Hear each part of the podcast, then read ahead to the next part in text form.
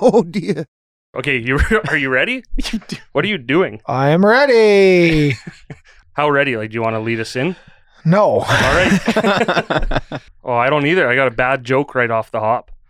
Well, it's hard to believe No, I'm it's autumn already. yeah, that joke just kicked off the whole show. Uh, welcome to another episode of Oh Dear, presented by Bo's Bar and Stage. Coming to you, I was going to say live, but not live. Coming to you about at least a week ago from Communal Creative Studios in the heart of downtown Red Deer. Episode 17 of Oh Dear, sponsored by the Red Deer Firefighter Calendar, which of course is a great fundraiser for the Red Deer Firefighters Children's Charity. Uh, so we're going to talk to a couple firefighters later on in the show. Calendar photographer Stephen Underhay and 2022 calendar model Erin's man rocket of a husband, Griff Marshall. Uh, we won't really say anything more about that uh, until the interview because there's lots of stuff to talk about there. I am Ted Emmett. Happy to be back here once again, hanging out with all these wonderful people I'm privileged to call my friends. And two weeks in a row, yeah, there's no uh, no punchline there. I'm in a good mood tonight, so I'm going to be nice at least for now because we know it's coming later on. So across the table from me is Mr. Dad Bod 2020, and I promise that's a good thing. Dustin Moore, how's it going? Oh, I I like that, Teddy. I'm loving the start to the night. We had a lovely me and Kev carpool down here. We had a lovely lady from downstairs let us in tonight. We gave her a beer. She was super excited. The one thing I will say, we're skipping Thursday night football tonight, which I, I really wanted to watch, but uh, I, I'm 0 4 in one fantasy football league and 4 0 in the other. So all the fantasy footballs out, fantasy footballers out there, I hope you're having a good time. All you footballs out there. Yeah. Hope you have a great night and you're fully inflated. Hey Arnold. Wow, that was okay. This is a good start. And Kevin, th- this is a compliment too, but you really pissed me off at this photo shoot because you looked absolutely incredible. Could be in the calendar. Kevin Walsh, how's it going? Thanks, Ted. I don't know if I would have made the calendar, but I feel like if there was a B level, I'd be there, and then you guys would be there too. And to, and to give you credit though, you have been working on your body too. Yes. Yeah, On- you cheated. Yeah. Yeah. And you you- had a good team of lubers. Anyways, we'll we'll get into all that. That's all I'm going to say for that. And so, last but not least, to my right, as well, I guess not as always, but tonight at least, it is honorary junior deputy fire chief Ryan Lund. How's it going? yeah, pretty good. I think I I think I'm inspired to start a new career, modeling, not firefighting. That seems like too much work. So, uh, yeah, this might be my last podcast. I think I'm gonna pursue modeling full time next week. So, cheers, boys.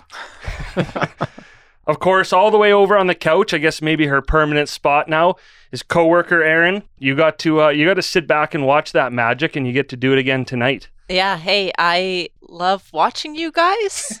Yeah. Thank you. All right, well, buckle in. This is going to be a well pretty mediocre night. And as always, rounding out our weird little crew here in the studio, as always, Ryan and Riley from Communal Creative Studios, keeping things rolling for us. Uh, we have a lot to say about these guys later on in the show, too, especially Riley. That's going to come after our firefighter interview. So we do have lots to get to in this episode, and act- at least half of it is actually pretty good content. So let's get to it, get right into the Glad game. I'll uh I'll kick us off here. Uh, Oh, you won't. Just relax. oh, The Glad Game is brought to you by Louis Corriveau of Warren Sinclair LLP, a Central Alberta law firm dedicated to helping all its clients achieve their business and personal goals. Learn more at warrensinclair.com. I just want to say because we, we kind of missed the opportunity to say this, but Louis actually was our first partner to renew with us after all his ad reads were up. So thank you, Louis. Busy guy right now too. Has a really young boy, so I don't think we said congratulations either on the birth of your son. So thank you, Louis, and congratulations. Just a quick note on Louis. Um, he's got a lot going on in his personal life, like you say, but he also spearheaded uh, one of our committees on the Piper Creek Optimist Club. This is the first year that we decided to give out a scholarship to a high school kid that is going to post secondary education. So, like I said, busy guy, and he's still finding the time to give back to the community. So, way to go, Louis. All right, I guess I'll kick off the uh, the Glad game. I'm I'm just pretty glad. I'm really glad for all the all the candidates that are running in our, our municipal election. I guess we're all getting to that age where we, we know someone personally that's running.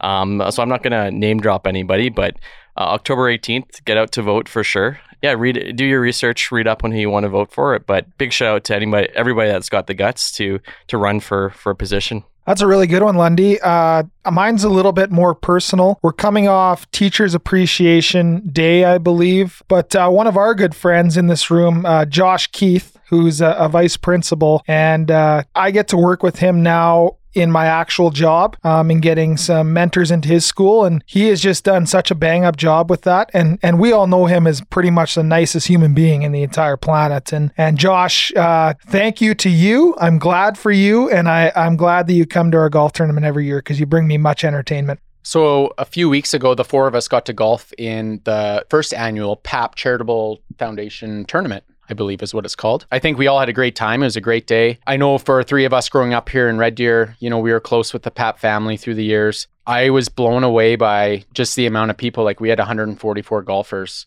uh, which is a very full field, especially for a late September golf tournament uh, and, and, the first annual. And it was kind of cool to see a lot of people that I hadn't seen in a long time. It was almost like a mini high school reunion. But more than that, it was about being there for someone we all knew, Brandon Papp, and his family. And the proceeds to the tournament went to the Canadian Mental Health Association, which I think is more important now than ever. And it's only going to get to be a bigger problem. So uh, they raised over twenty thousand um, dollars, maybe even you know thirty or, or more. So great first year for the tournament. I know we all had a ton of fun, and uh, I'm really looking forward to next year. And just to build off that too, because all four of us did play in the tournament and did not play together in the two man scramble, which I thought was great. Me and Kevin got to play with some two guys we went to high school with, and you know the thing that blew me away the most was the organizing committee and the actual foundation board that they have set up, um, how much time and effort and how many volunteers they had the day of. They didn't play in the tournament. They drove around, made sure everyone was having a good time. And so, like, even if though, like, I think there was 15, 20 volunteers, so that could have been, you, you know, add those in. That's over 165 people at the course helping out for for that tournament. So, and then obviously we got to go to Bo's after and and uh, have some more cocktails at Bo's, and ended up being an awesome night. I think on that note too, my first thing I'm glad about now that we're talking about this is new friends because London and I we got paired up with two ladies we'd never met before. Hopefully new listeners of the podcast. So Smashley and Kayla had a great time with them and thanks for putting up with us. And uh, Lund, thanks for being a good partner that day. Yeah, you too. Right back at you, big guy. Uh, just for, for those people listening at home, uh, Smashley isn't her name. That's just a cool nickname she gave herself after she crushed a drive. So, uh, yeah, hope hopefully two girls are doing well, and hopefully you're listening. Now, my other thing for the Glad game. This is actually just something from the news, and something I was surprised didn't really get a little more attention. But with everything negative going on right now, was uh, the province recently announced some money going to a really good spot. It's $5 million. You guys may have heard of this to the uh, Driving Back to Work program. So it's going to get 500 unemployed Albertans. Uh, the chance to obtain their class one driver's license. So it's the second phase of it. It was first approved in 2020, so there was 101 people on the wait list that didn't get to do it the first time around, plus a 400 more I think it covers 9,000 of the $10,000 of the program. And yeah, something I didn't know, there's supposed to be a big shortage of like almost 4,000 commercial drivers in the next two, three years. So that's just something I think, again, it gets kind of buried in the news uh, and a huge opportunity for people right now who, who are, are out of work and having a hard time finding a job because a $10,000 program is probably not in the cards when you're unemployed. And that's, it's a great career, a steady career where you can make some good money. So you know, I, I don't think we've been applauding the province much lately, and this is just one opportunity to do so. Good one. Uh, I had not heard of that, yeah. so really cool. So yeah. I'm gonna fire off two more really quick ones, just because I think there's a lot of good news out there. We posted about it, but Nikki and her daughter Jada Monolaws, who you know Jada does the cupcake fundraiser every year, just got recognized by a, a big time bank as just huge community supporters, uh, which is great to see you know, there's lots of people out there like those two who do great work in the community and sometimes a little underappreciated. So congratulations to them. And something I saw quite honestly before I left to come here tonight. Matt Cassidy from Beyond Insurance is the new executive director of the Red Deer Chamber of Commerce. Oh, wow. So old news by the time it comes out. But again, congratulations to a guy. We just had him on the show, and I think everyone can see how much he cares about the community and the business community. So lots of glad, lots of things to be glad about there. But just wanted to fire them all off and, and get this night started on the right note. Now, do you think his appearance on our podcast yes. pushed him over the edge and, and gave him that presidency? Like the uh, the Oh Dear podcast bump? I heard he was in a dead heat with someone yeah, else. And then we put him over yeah, the top. And yeah. we gave him the exposure. And then the selection committee was like, man, this guy's really well spoken. Yeah. So for all you out there that need a little push in your professional lives or personal lives, come on our podcast and we'll uh, we'll put you over the edge. We'll give you that little extra something that you need to get a promotion, to to get elected, to to get a raise. Oh no, to, we're not having any to- people on for the election. to no to, politics. to get a wife, to to win the lottery. Just Hold on. whatever you need, we'll do it. The we wife will thing is do it. untrue because I'm 17 episodes in. Ted, we're not miracle workers here. Yeah, that's fair. I, I do like the saying "Oh dear bump" though. Like, Yeah. uh, you're welcome, Matt. I hope we get invited to his post-election party. So Yeah. And I'll tell you one thing: no one has come on this show and then just had their career completely ruined afterwards. So we got that going for us. Not yet. yeah, good job editing, man. Hey, great edition of the Glad game. And I guess before we go any further, because there's a, a lot to talk about about our day with the firefighter calendar, and we're going to want to talk about it through the rest of the show. So let's roll into the interview. Like we said off the top, uh, it's sponsored, this episode, sorry, is sponsored by the Red Deer Firefighters calendar. Uh, they invited us out. Erin's husband, actually, Griff, really kind of started this whole thing, which we really appreciate, and asked us to be a part of this and help them promote the calendar. Um, so we sat down with him and photographer Steven. And Griff was not only is he a calendar model this year, I think he was our model coach this year too. He did a great job. So we ended up making it a special announcement way earlier than we intended. But if you don't go on social media or don't follow us, first of all, that's not very nice. But second of all, you are going to get to hear this announcement for the first time. So here we go. Hey, just just before we go, because just so we can say it in here, what month are we going to be in the calendar? Let's roll it.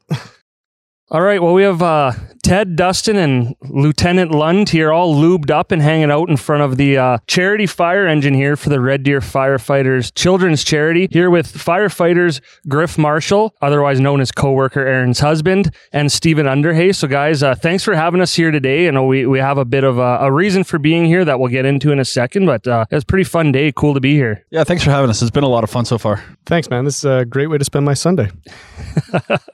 So you guys have your firefighter calendar coming up right away here. And so we came out, you said, hey, we've got an open month. You guys can audition for it. We did not pass the audition, but we can let you guys make the announcement that uh, you guys have given us a pretty cool job, though, to, to help out with this calendar and the charity that it goes towards. Yeah, you guys uh pretty good honorable mentions, I think. Maybe the 2029 calendar if we get a little low Yeah. on the talent pool, we we'll can be get you we'll be in. smart in the calendar, yeah. Yeah, no, the I mean the charity calendar, it's something we do every couple of years. Uh, we try and raise a bunch of money for our uh, Red Deer Firefighters Children's Charity. Uh, it's all a, a local charity that uh, has been in the department for a long time, and uh, this is uh, one of our big money makers. So it's uh, huge uh, community support, and we're pretty pretty happy to be part of it. I think. And so you guys have your calendar launch to a, a party that raises even more money, and you uh, sounds like you got pretty desperate for hosts for that party. Yeah, I like. Uh, I guess we'd like to make a special announcement that uh, we're gonna have the Oh Dear podcast uh,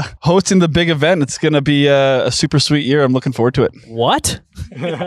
Hey, what number were we on the list for to host? I learned to never ask that. we don't want to do you don't the want the disservice. Yeah, I to mean, you yeah, fair. That's like when someone invites you golfing, right? And you say, "Hey, well, who'd you ask first? What? Who cares? You're golfing." That's a good point. I'm Yeah. really looking forward to that night. I know I've known a couple firefighters that have been in the calendar previously, and it, it's a rocking night for you guys, and you guys raise a ton of money. So I'm I'm extremely excited to be a part of it. That's for sure. Yeah, I think I'm gonna have to put on some weight so I don't uh, put some of those firefighters to shame that night. So I'll do my best. I'm really looking forward to sharing the stage with you guys.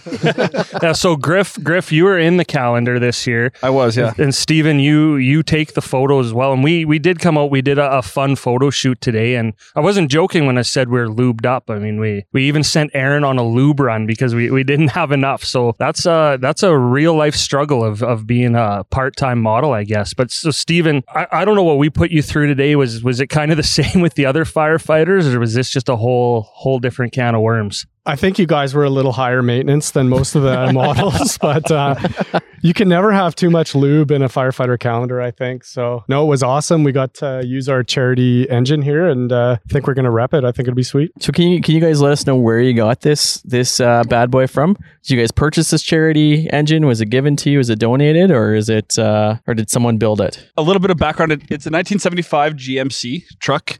Uh, it was donated to us by I think Kip Scott. I'd have to double check that. That's what Um, it says on the back. That's what it Yeah. says on the back. Uh, we've had it in our possession for a little bit. Two years ago, there was a bit of an incident. The whole thing caught on fire. uh, I'm not sure when you guys were crawling around up there, you could see some old burn marks and stuff. so uh, there's a couple of our captains and our lieutenants uh, who are pretty mechanically inclined. Uh, they took the whole thing apart, stripped it, rebuilt the engine, painted it all up, put all the new decals on it, and uh, it's uh, it runs like a charm. It's uh, it's a really cool truck to drive. Did they put out the fire before they did all? Like you left out that part. I, and- I mean, I yeah, we assume got some we got Yeah. some live fire training here at uh, Just a really small electrical fire. And Griff, I know, and I think these guys can attest. I think I've been doing sit ups since, well, at least yesterday to prepare for this. Like, so going through, I think everyone knows when you prepare for this calendar, it is, it's a lot of work. It's a lot of discipline. And I'm not going to lie, when I, I saw a sneak peek of your photo and I almost quit this photo shoot. So what, what goes into that? Uh, I found out about the shoot probably about two weeks ago, and uh, just show up as is. No, Yeah, Lunds too. Yeah. yeah. Plus a lot of Photoshop. Yeah, plus a lot of Photoshop. No, it was a lot of fun. We, we did a we, we sent out emails around Christmas time, I think it was. The committee got together and they picked uh, the twelve individuals. There's uh, eleven guys and one girl in the in the calendar this year. It's been a real blast. Like it's always a competition, like you're a healthy competition between all the guys and, and the members, and uh, you know you're always pushing each other and giving each other a hard time, motivating each other in the gym, and uh, and then just to see the final results. Everybody looks amazing. It's uh, everybody put in some really hard work, and uh, they've definitely seen some awesome results. So when you say they picked the 12 months, is it by application or is it just kind of like how does that process work? You just try really hard to get 12 people willing to put their bodies through that. There's mostly begging, I think, is what it comes down to to get the 12. No, every year uh, people are ready to step up and put in six, eight months of work for this thing. It's a it's a ton of work that they go through, and uh, so it's incredible. But yeah, we try and stick to the young guys, stick to the guys that don't have kids, and uh, the guys that don't work too hard, so they can put, put a little effort into something else. Yeah, Griff. I'm all of those. So Griff, what uh, do you know? What month you got, or is that uh, yet to be determined? That's a political discussion that we've yet to have. Uh, I Is know there is there a month that you want though? I would like to have a month with 31 days and be at the Oh. first half of the calendar. I think that's uh, all the googling I've been doing. That's the primo spot to be. So if we were to make the calendar, we'd obviously be February without a doubt, right? The shortest month. In a leap year. In a leap year. yeah, Or like you twenty said, nine. Schmarch. Yeah, we're taking taking uh, bids right now for who gets what month. So the most cash they can do, they get the pick. So Well, I think Griff came out after a night shift on a Sunday. It was great. You know, he, he helped me lift that ridiculous fire extinguisher that I had in my photo. So I, It was I think super that's got to give you, yeah. I, I mean, we did it together. I don't think either one of us could have done it alone, but Teamwork. That's yeah. what we, that we push that on the department here. So, Stephen, you you're the photographer of the calendar, and you know you showed us some shots of the behind the scenes. Do you have any funny stories of? Well, I know we had a lot of laughs here today with three overweight men and taking our pictures, but and Walsh. yeah, and Walsh, Walsh yeah, had to go, but he, I fucking hate that guy. He looked good. So, is there any you know funny stories you can share from from behind the scenes of the actual calendar shoot? Oh, sure. Yeah. I mean, it's always a riot, right? It's, you know, uh, 12 of your best friends, pretty much everybody hanging out and, and having a lot of fun. One of the guys, uh, it's kind of the first time we've ever actually opened up a fire hydrant. So, you know, we're just on the street hanging out one evening and you got a lot of looky loos. It was right across the street from Good Life. So, uh, everybody's, we got a lot of people honking horns and hanging out. So, we were all kind of flexing the guns and, uh, some gal pulled in and uh, one of the committee guys is like, "Whoa, who's that hot babe?" And that was the guy in the calendar's girlfriend hang out. So, bit of a tense moment, but we got through it.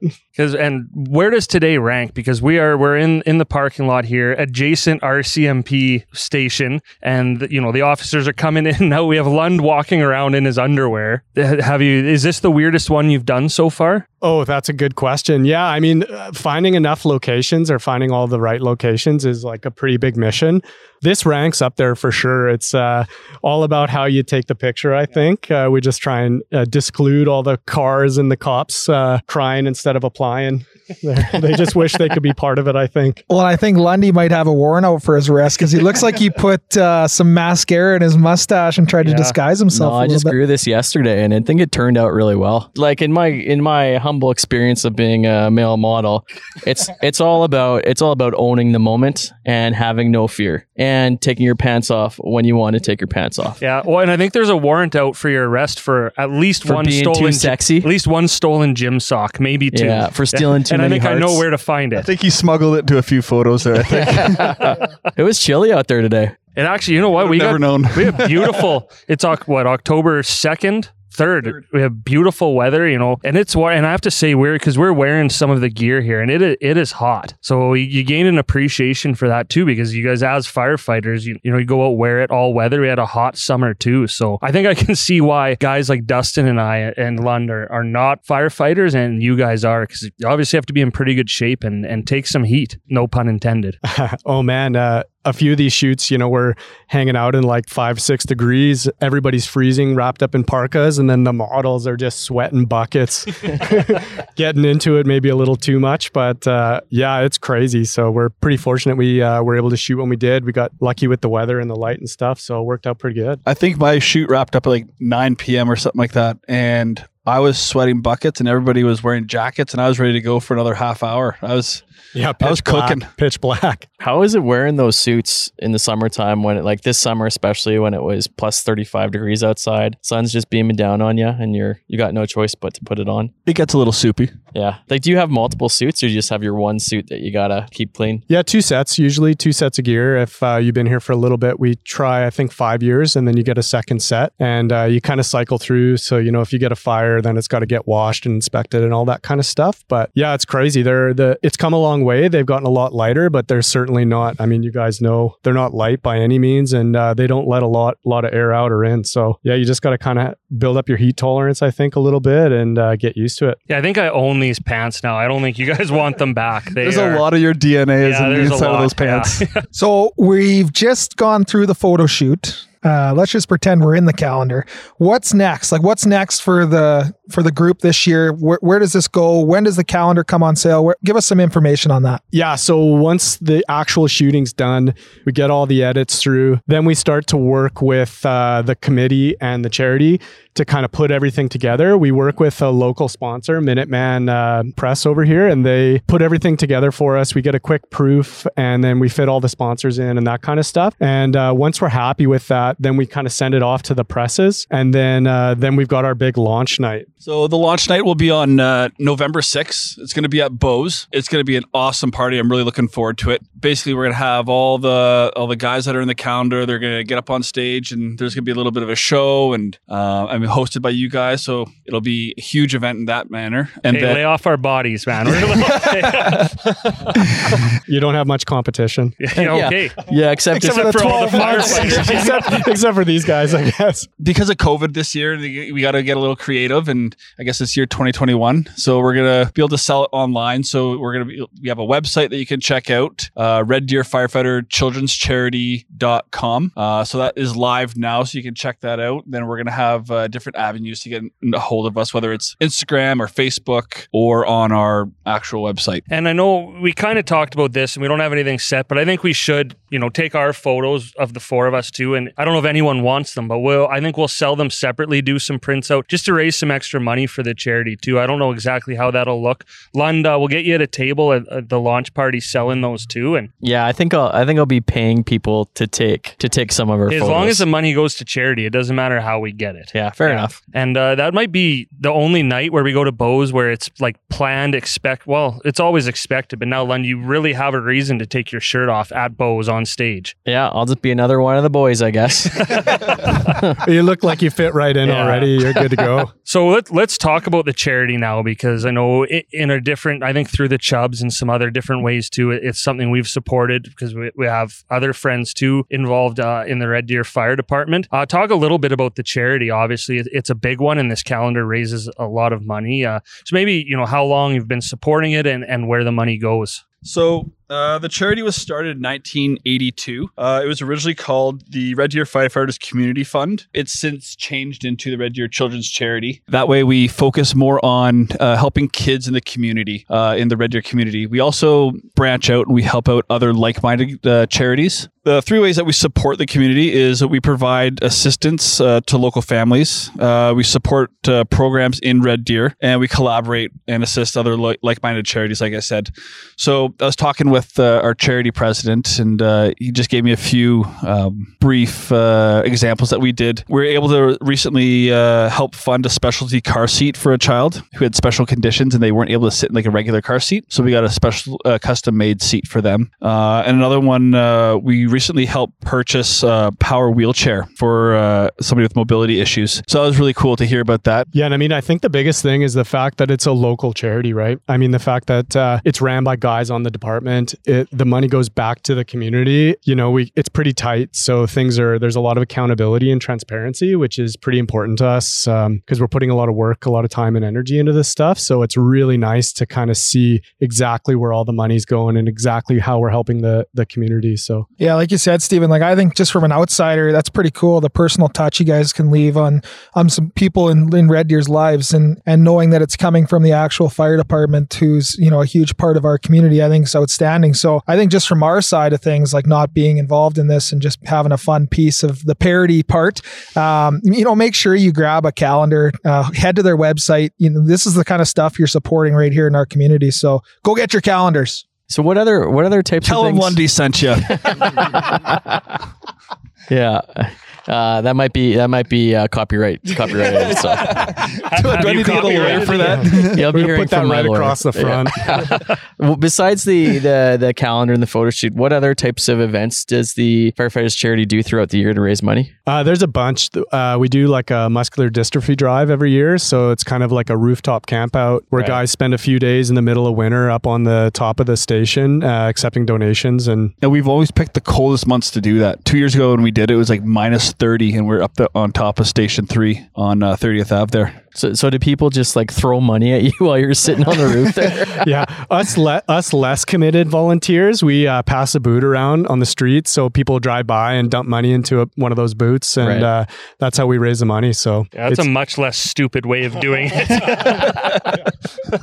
yeah, no, that makes sense. Yeah. Uh, we also do like a, a toy drive um, where we collect toys and we bring them down to. Uh, uh, there's a hotel that hosted a big uh, breakfast for everybody, and then we were able to d- deliver the toys off to uh, uh, the distribution center where they got to make sure we sent them out to all the kids that were in need. And then another one we do is like a pancake breakfast, Westerner Days, I think, at the beginning of Westerner Days every year in the Bower Mall uh, parking lot. So guys uh, turn up and we feed everybody and accept donations. So you get a lot of guys coming out to help out for that kind of stuff. It's pretty nice to be a part of. So What about Christmas trees? I got to get rid of my Christmas tree. You guys still do that? I don't want any part of that. you might as well. It's like it's October. You might as well hang on to it for a little while. yeah, that, that's a good point. That might be one of our longest running uh, events, the Christmas tree pickup every year. So pretty much after the holidays, people just turf their trees onto the parking lot, and then a bunch of guys, sleep deprived guys, after a night shift, drive around in minus thirty or forty, picking them up, uh, accepting donations. So that one's been a nice one that we've done for a long time. It's kind of one of those legacy events that's been good for us. So I guess forming this partnership because obviously, hopefully, after we host this this calendar launch, that you guys don't turf us, we don't ruin everything for you. But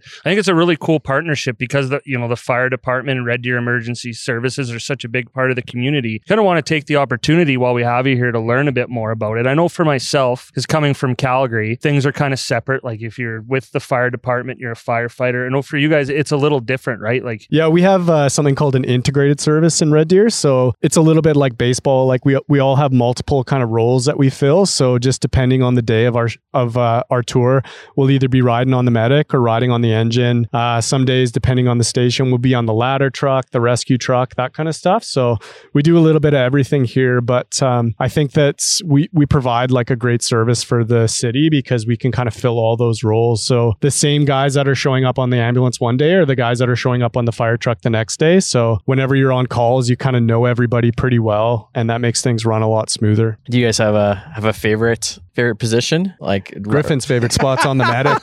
Yeah. That's a loaded this is a question. different- Rod. that's a different type of show, Lund. oh wait, this isn't the after hours show. if Are Griffin we- could is hang this in- the blue light interview already?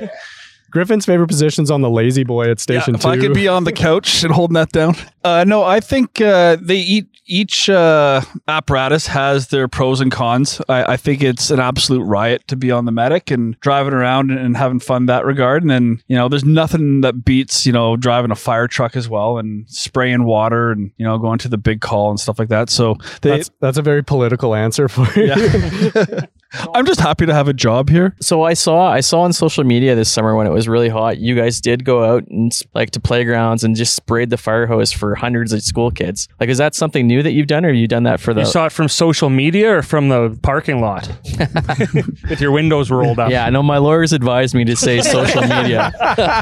is that something you guys started this year? Have you been doing it the last number of years? No, we've been doing the spray parks for a number of years now. I think it's a lot of fun. We're just the biggest kids when we get to go out and play and and spray water and Yeah, I mean, we're trying to recruit future uh, firefighters, right? So we want to show them how cool the job is, and uh, yeah, like Griff said, any day where you get to go out and and uh, spray the water and drive the truck and turn the lights on and stuff, that's a great day for us. You know, we love coming to work on those days. So, and then like you guys know, the soupiness of the fire gear, it's nice to get hosed down every once in a while. Yeah, where was that today? Oh, that's coming after Ted. Don't don't you worry, buddy. So for you guys, obviously, you know, you talk about it, it being a cool job, and I know I I'd be terrified to be a, a firefighter or really work in emergency services at all. So there's always that aspect of it. But what is maybe your your favorite part of the job? Obviously, other than keeping people safe, because I think that's the obvious answer. But is there something really cool, like an experience, obviously, that you can't get anywhere else other than looking like Griff? I think it's uh, the camaraderie. Like I don't know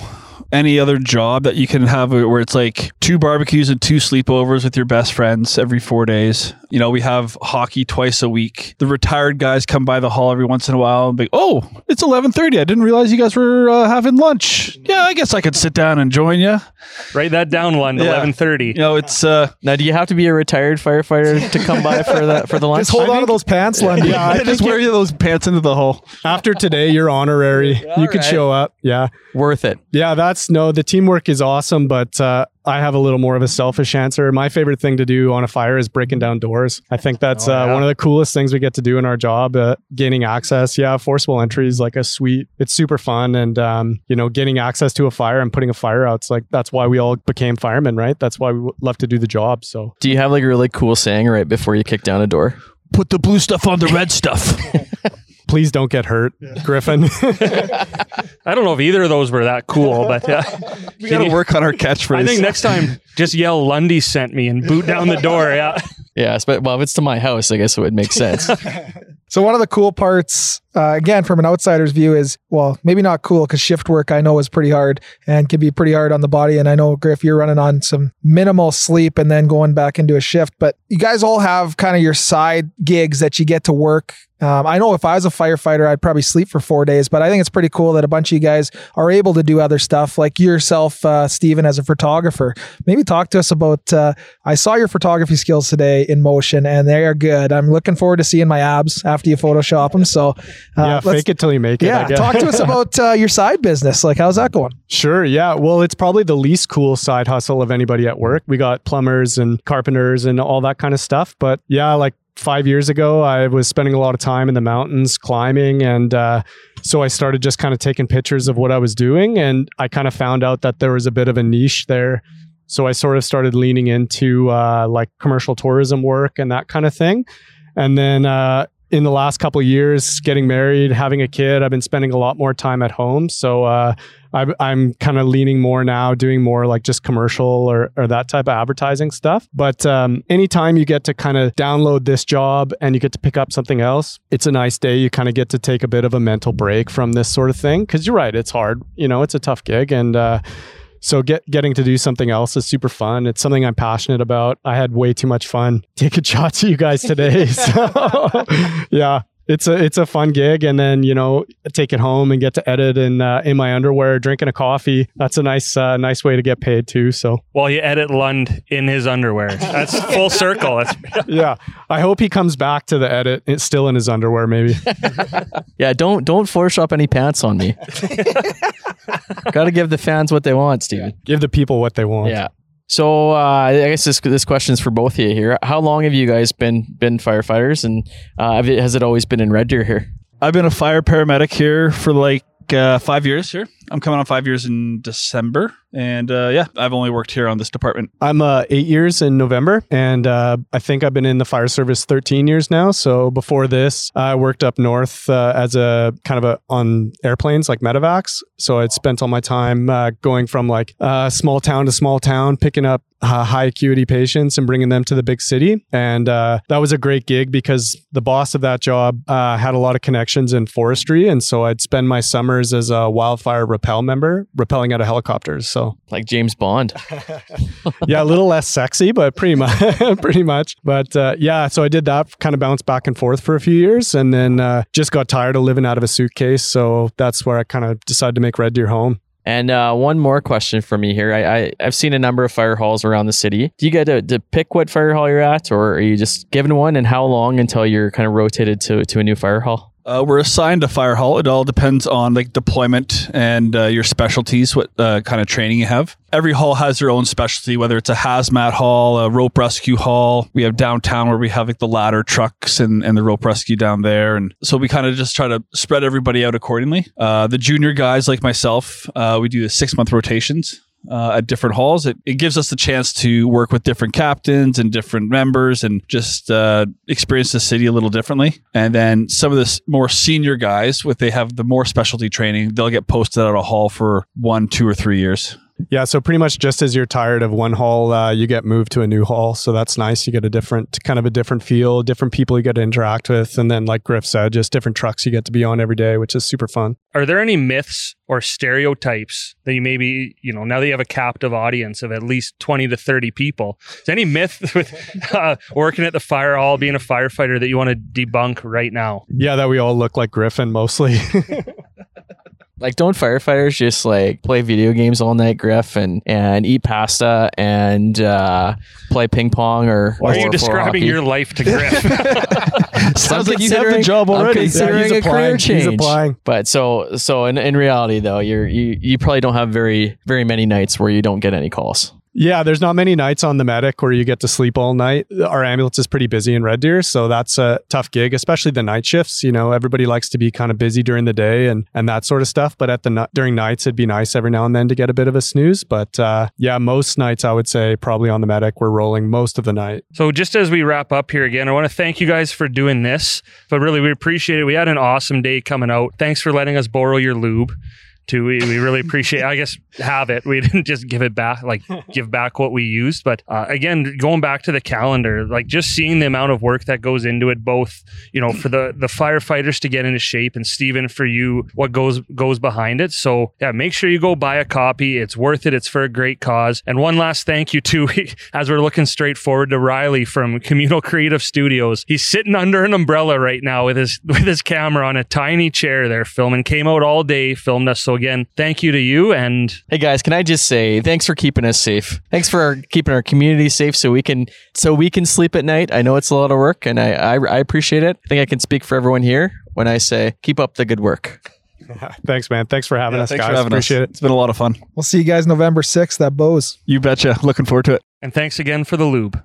And thank you to Griff and Steven, not only for the interview, uh, they were nervous for it. We brought them into our world a little bit after they took us into theirs, but it was an awesome time. We'll start with Walsh because you, you weren't, you had to leave before the interview. What did you think of the shoot other than you obviously were the best looking guy there? It was a lot hotter out than I anticipated because we were there was no wind and we were right in the sun. So I mean, I was starting to sweat. Hey man, you were bringing the heat. Yeah, that's true. You had I so had much, to. we, I you, had we to. covered you in so much lube, you couldn't tell what was sweat and what was baby oil. So Uh, yeah, I thought I got it all off after, but I had to go shower when I got home. Oh, I didn't do that. yeah, there's nothing to like being covered in oil and then baking in the sun too. Yeah. That was the best part. But it was a really interesting experience, and I kind of thought about it after the fact. And you know, we just released the amazing video that Riley from Communal Creative Studios made to kind of announce that we're we're hosting the show and and working with them to help raise money. But thinking about that, like that's a pretty incredible experience for us because the the firefighter calendar, no matter where you go, is it's almost like a sacred thing. It's a big tradition, and we we got brought in kind of at the risk of maybe undermining it a little bit or making fun of it. But the photos we took, yeah, our bodies are a little doughier than what you might see in an actual calendar. But to be a part of that experience too, and and see what goes into it, and you know use our platform to share it a little bit more, I think is amazing. So we we can't thank those guys enough for having us out. And again, just uh, I don't think we're ever going to stop talking about that experience because it was pretty awesome. To your point, I thought it was a very unique opportunity. Like never in a million years did I think I'd ever be anywhere close to a firefighter photo shoot, let alone be in one. And uh, those guys made it really easy just to get comfortable. And I don't know how you guys felt, but I've had to do a few photo shoots because of Rob Ray lately. So I definitely was more comfortable than I probably normally would have been if I didn't have that experience. But yeah, like I said, those guys made it really comfortable and I thought it went by pretty quick. And I mean, being with you guys, in all honesty, it's, I mean, we just have fun all the time, right? So I've seen it before where people get really nervous and then it's really hard to, you know, get into it. And so that's part of it. Well, and to your point, like Erin was there producing the heck out of that uh, with her husband Griffin. Steven, a masterful photographer. Like after seeing the actual shots, I'm wondering where my love handles went, and I'm loving it.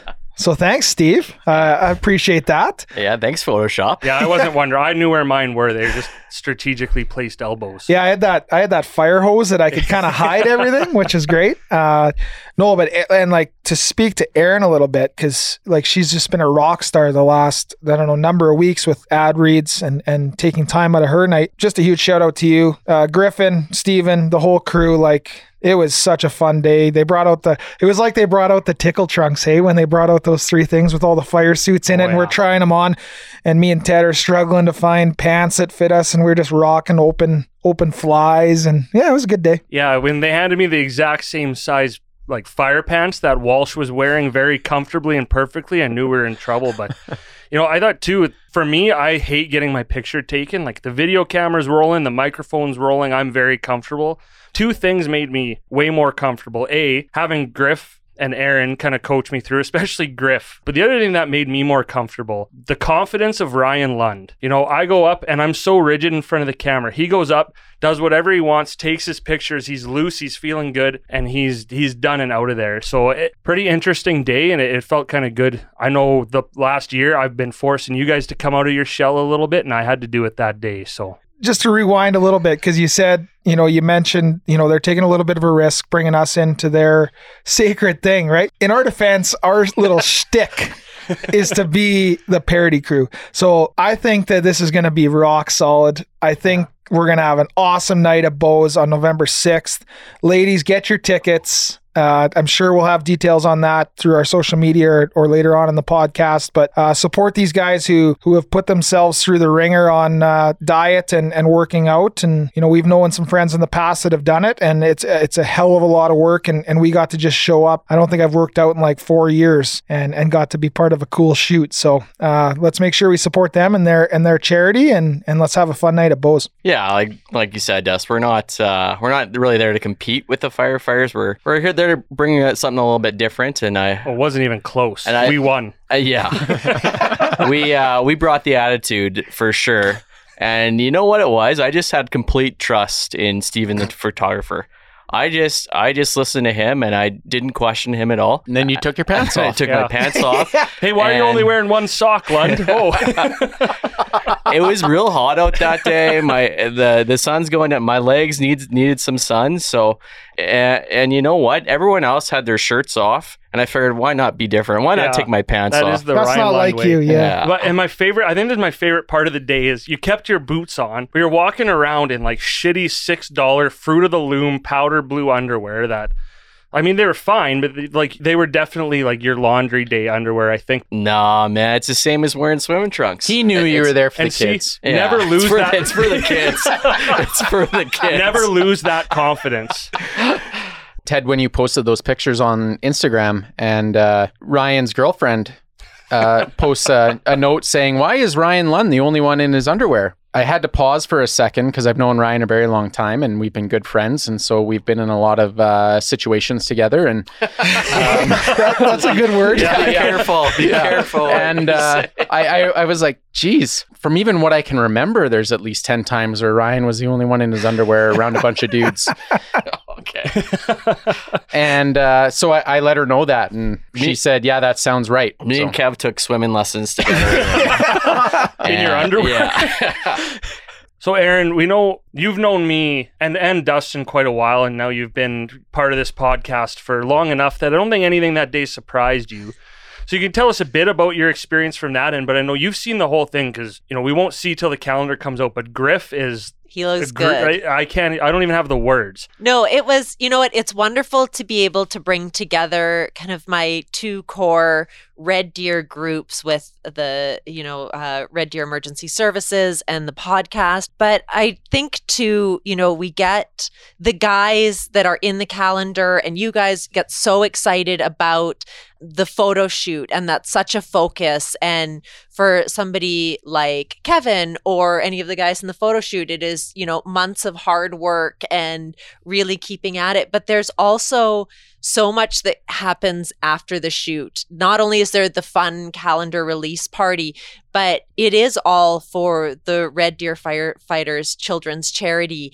And they do activations and you know good work like you heard in the interview all year long. And this is you know just kind of the start for these guys. Not only do they have to you know look great and kind of be their their best selves for the calendar but throughout the rest of the year they're you know at different events and selling tickets and selling calendars and really you know raising as much money as they can so it's not only like looking great but they're really putting in the work in the community as well Honestly, a big opportunity for us. I think we're going to reach a new audience and, and have a lot of fun. You might find a wife. I mean, yeah, well, I mean, technically, I still have one, but. But I mean, we're not that. We're not. We're, it's a pretty open marriage. I don't think I've ever told that story yet. But anyways, yeah, ladies, if you're looking to get with a married man without actually doing anything wrong, I am your guy. oh, I hope that stays in. it, Yeah. it might. That's Yeah. what she said. Uh, that's why I don't. That's why I don't Stay have enough. hot, right- Teddy. Oh, we just Stay saying shit. hot. We just saying Just shit. saying shit now. Yeah, ladies, if you want. Balls. Yeah. This is uh, if that stayed in, then everyone you just got a good look at at what goes on b- behind the scenes here a bit. But really, i- it's going to go beyond us just hosting that night too. Like we're going to work hard to sling these calendars. We do have the photos for people asking. No, we're not in the actual calendar, uh, but we're going to do something with them. Yet. Yeah, I mean, maybe we- next year. maybe someone will drop out. And we could we can sneak in. it Just- hasn't been printed yet so there's Yeah. still time boys Well, you never know. Jason Kenney might announce Smarch just to, you know what? Hey, 2021 is not, we're going to have the best Smarch ever. So that's going to be our month. But really, we're, we're going to keep working with them to, to raise as much money as we can. So stay tuned for more stuff from us. It's just kind of a, a drop in the bucket there. And I will say, Erin, like you, you talk about how all the firefighters worked hard to, to prepare. Like I had a pretty small dinner the night before. So I think we all sacrificed to try and look good for that shoot. You guys looked incredible. And it was really fun to see Griff and Underhay's confidence in directing you and getting the shoots, and you guys being a little bit nervous and unsure, except for Lund. And then transitioning to the interview where you guys are so confident, and then having Griff and Underhay be a little bit like, oh, and having to remind Griff that he's done a really good job of keeping himself private and kind of offline. And I was like, you're like you're out there now. Well, Like, the- once that calendar famous. comes out too, oh, he's, Oh yeah, he's very married. Well, so am I. It doesn't stop me. I was waiting. yeah. So like we're not here to promote infidelity, but if you want to dip your toe in the water, Ted's still married, but it's not. It doesn't count as cheating. yeah, So happily married for the last three years, but yeah, living living with me. yeah. Okay. We're talking a lot about this, but it's a big thing and a big experience for us. And we have to talk about the video Riley made for us, which is if you haven't gone on social media or on our YouTube page and and seen it, the full one minute video, it's incredible. He was out there. It was a hot day. At one point, he was under an umbrella. And again, we do a lot of weird stuff. And he came out on a Sunday afternoon and and did that, and in the middle of sober October, no less. So he couldn't even you know have a couple beers to make it easier. But I'm gonna put him on the spot. Maybe he'll come in here and grab Erin's microphone. Yeah, real he's quick, coming. I, I have to hear a videographer's firsthand experience of what that day was like for you because you've seen a couple different things. You're a music guy. You film a lot of bands. Starting with the firefighter shoot, like was that was a whole new realm for you. It was new in a way, but at the oh. same time, I would say that we'd been practicing for our magnum opus since we started working together. I honestly can't count how many times I've seen you guys with the tarps off, shirts come off at the drop of a hat. And uh, uh, also, not the first time I watched people put lotion on each other. So I feel like we've just been training for But this it. time you were making the video instead of watching the video on the internet. No, There's no, a no. difference. Yeah. Stride. Oh, yeah. Yeah, forgot about the stride did forget about massage from that. Ryan Lund. So Riley, would you say your entire career has been building up to this moment? I can't not say that. His entire retirement has been coming. He's going to release a documentary from that day called Why I Quit. Thank you again for everything you do for us, you and Ryan. You know, Ryan was somewhere at 6 a.m. that day, so I don't envy him at all. I think he would have much rather seen Lund run Lund running around in his underwear like the rest of us saw. But thank you again for everything that you do, and we keep telling everyone to give you guys a call, and I think that's uh right there a, a pretty prime example of why you should because and you turned that around really quickly and good thing because we had that had to make that surprise announcement so thank you for that too Anytime, boys. Hey Riley, do you have any tips for the next time we do it? Workout. hire someone else So I think just to close off our, our cool, unique experience, and, and thank you to, to the firefighters that brought us in, Griff and, and Steven and the and the calendar and the charity and just everyone who's a part of that whole night that's going to happen at Bo's. But uh, I got to bring my my daughter that day. Teddy, you set it up through Erin and, and Griff that they could come and hang out on the charity truck and tour it. It's first time she's seen a fire truck we had our in-laws our uh, my brother-in-law and sister-in-law and their little one and they got to come out and see it too so just a, a great job by everyone involved uh, with the red deer emergency services and and uh, another reason that my daughter's been talking about the fire trucks and why i'm not a fireman at home. So thanks a lot boys. Yeah, does she understand now? Does she yeah understand i why mean you're not a she- fireman? she's seen me enough with my shirt off so she knows why i'm not a fireman. So again that, that was a little long wrapping that one up but i think it, it was worth it. Uh, a great experience. Thank you again to everyone involved. Can't wait to to do more with this moving forward. Again if you haven't got your tickets ladies for the launch night at Bo's november 6th you can get them at Bo's. 35 bucks gets you entry gets you the calendar which is worth 20 bucks and it gets you a troubled monk beverage as well they're a sponsor of that event and uh, yeah we lund is for sure going to be signing autographs maybe pic- maybe the picture will be griff but still lund will be signing them and uh, yeah we can't wait to see everyone there yeah, I'll sign anything. Just just show up. I mean, I'll sign any. I'll I'll, sign bring the any any house, picture. yeah. I'll sign any picture. Oh man. right there on one cheek ha and right there on the other ppy well if you're signing any i should bring you my divorce papers get that done Yeah, we should get that done before the event. Yeah.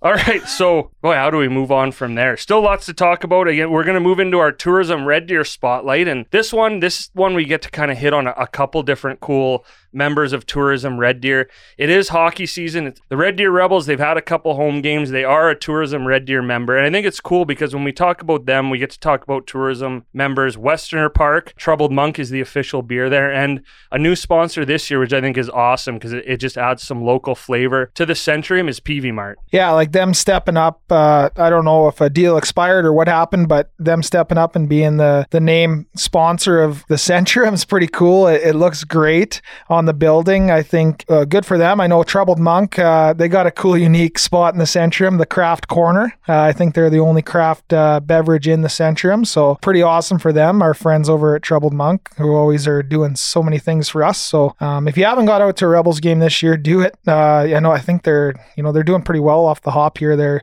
they got a year, year older, and or well, I guess uh, everyone got a year older, but uh, they uh, Oh, they brought works. in they, they Oh. brought in some uh, some older older players and and a new coach, and and uh, they're off to a hot start. What what you said make makes sense in like in junior hockey speak. Yes, exactly. Yeah, and, and going back to Peavey Mart, I think that's one of the coolest places to go because you know it, it's a lot more local than your your other hardware stores. But you know, Lund, I think Lund sang the jingle for us before. You know, you go in there for one thing and you can look around. And uh, Erin, you're a horse person, so I'm sure you've been in in Peavey Mart more than once. I sure have. And they have a great selection not only of Horses.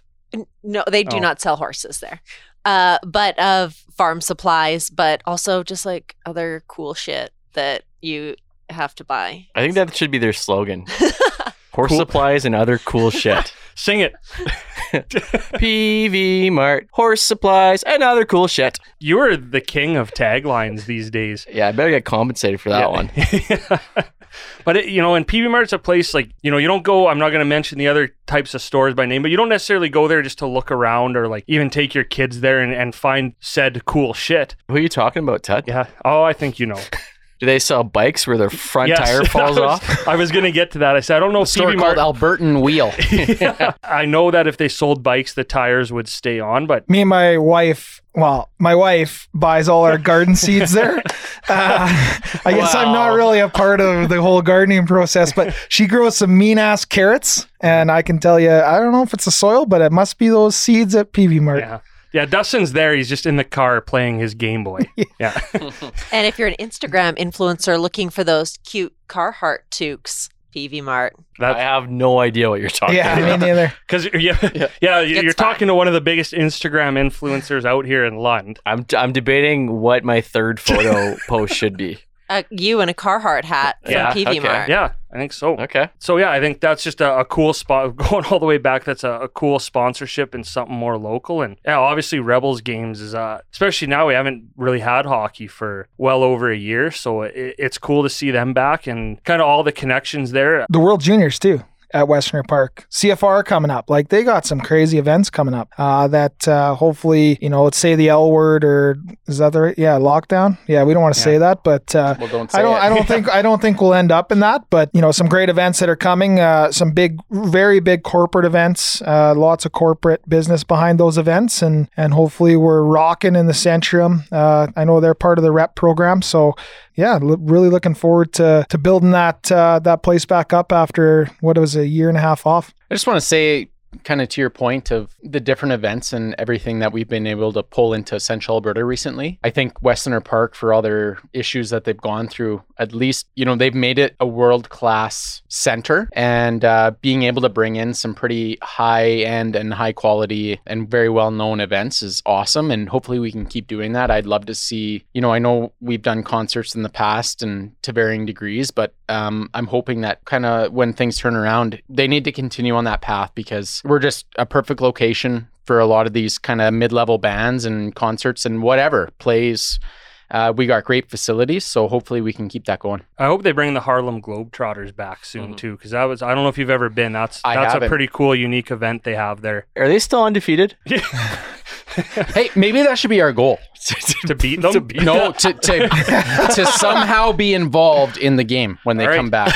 yes, Put that Well, on the let's list. Put it out in the universe. And I know we, we are going to hopefully this winter do something, work with the Rebels a bit and be at a game and do something fun as well. You know, we have lots of ties there. Yeah, I played a bubble hockey intermission game for them a couple years ago. Yeah, I'm going to vote that we do you do that again. It was it was at the top prospects game when they hosted uh, Oh, yeah. pre-COVID, and we were still playing for the Red Deer Rustlers at the time, and we had a team practice, and uh, um, I believe Marissa asked us to to be in the bubble hockey game. There was six of us at the top prospects game, and so we all lit up. Oh yeah, we're going for sure. Like this is going to be awesome. Huge crowd in the building, uh, nationally televised, and uh, we go down. We're playing for these Zamboni coolers, and uh, so we we said before, hey, let's just go out and give it our all. Let's dummy each other on the ice. Like let's put a good show on for the crowd, and and uh, we'll draw names after for the cooler. So great. All good, and I remember I get out there and we're we're, we're in helmets uh, inside these bubble machines or whatever they're called, and just I bubbles. I- It was- it was- I saw- no machine. I saw Lundy from a mile away and my eyes just lit up and I just absolutely smoked him and you hear the crowd go, ooh.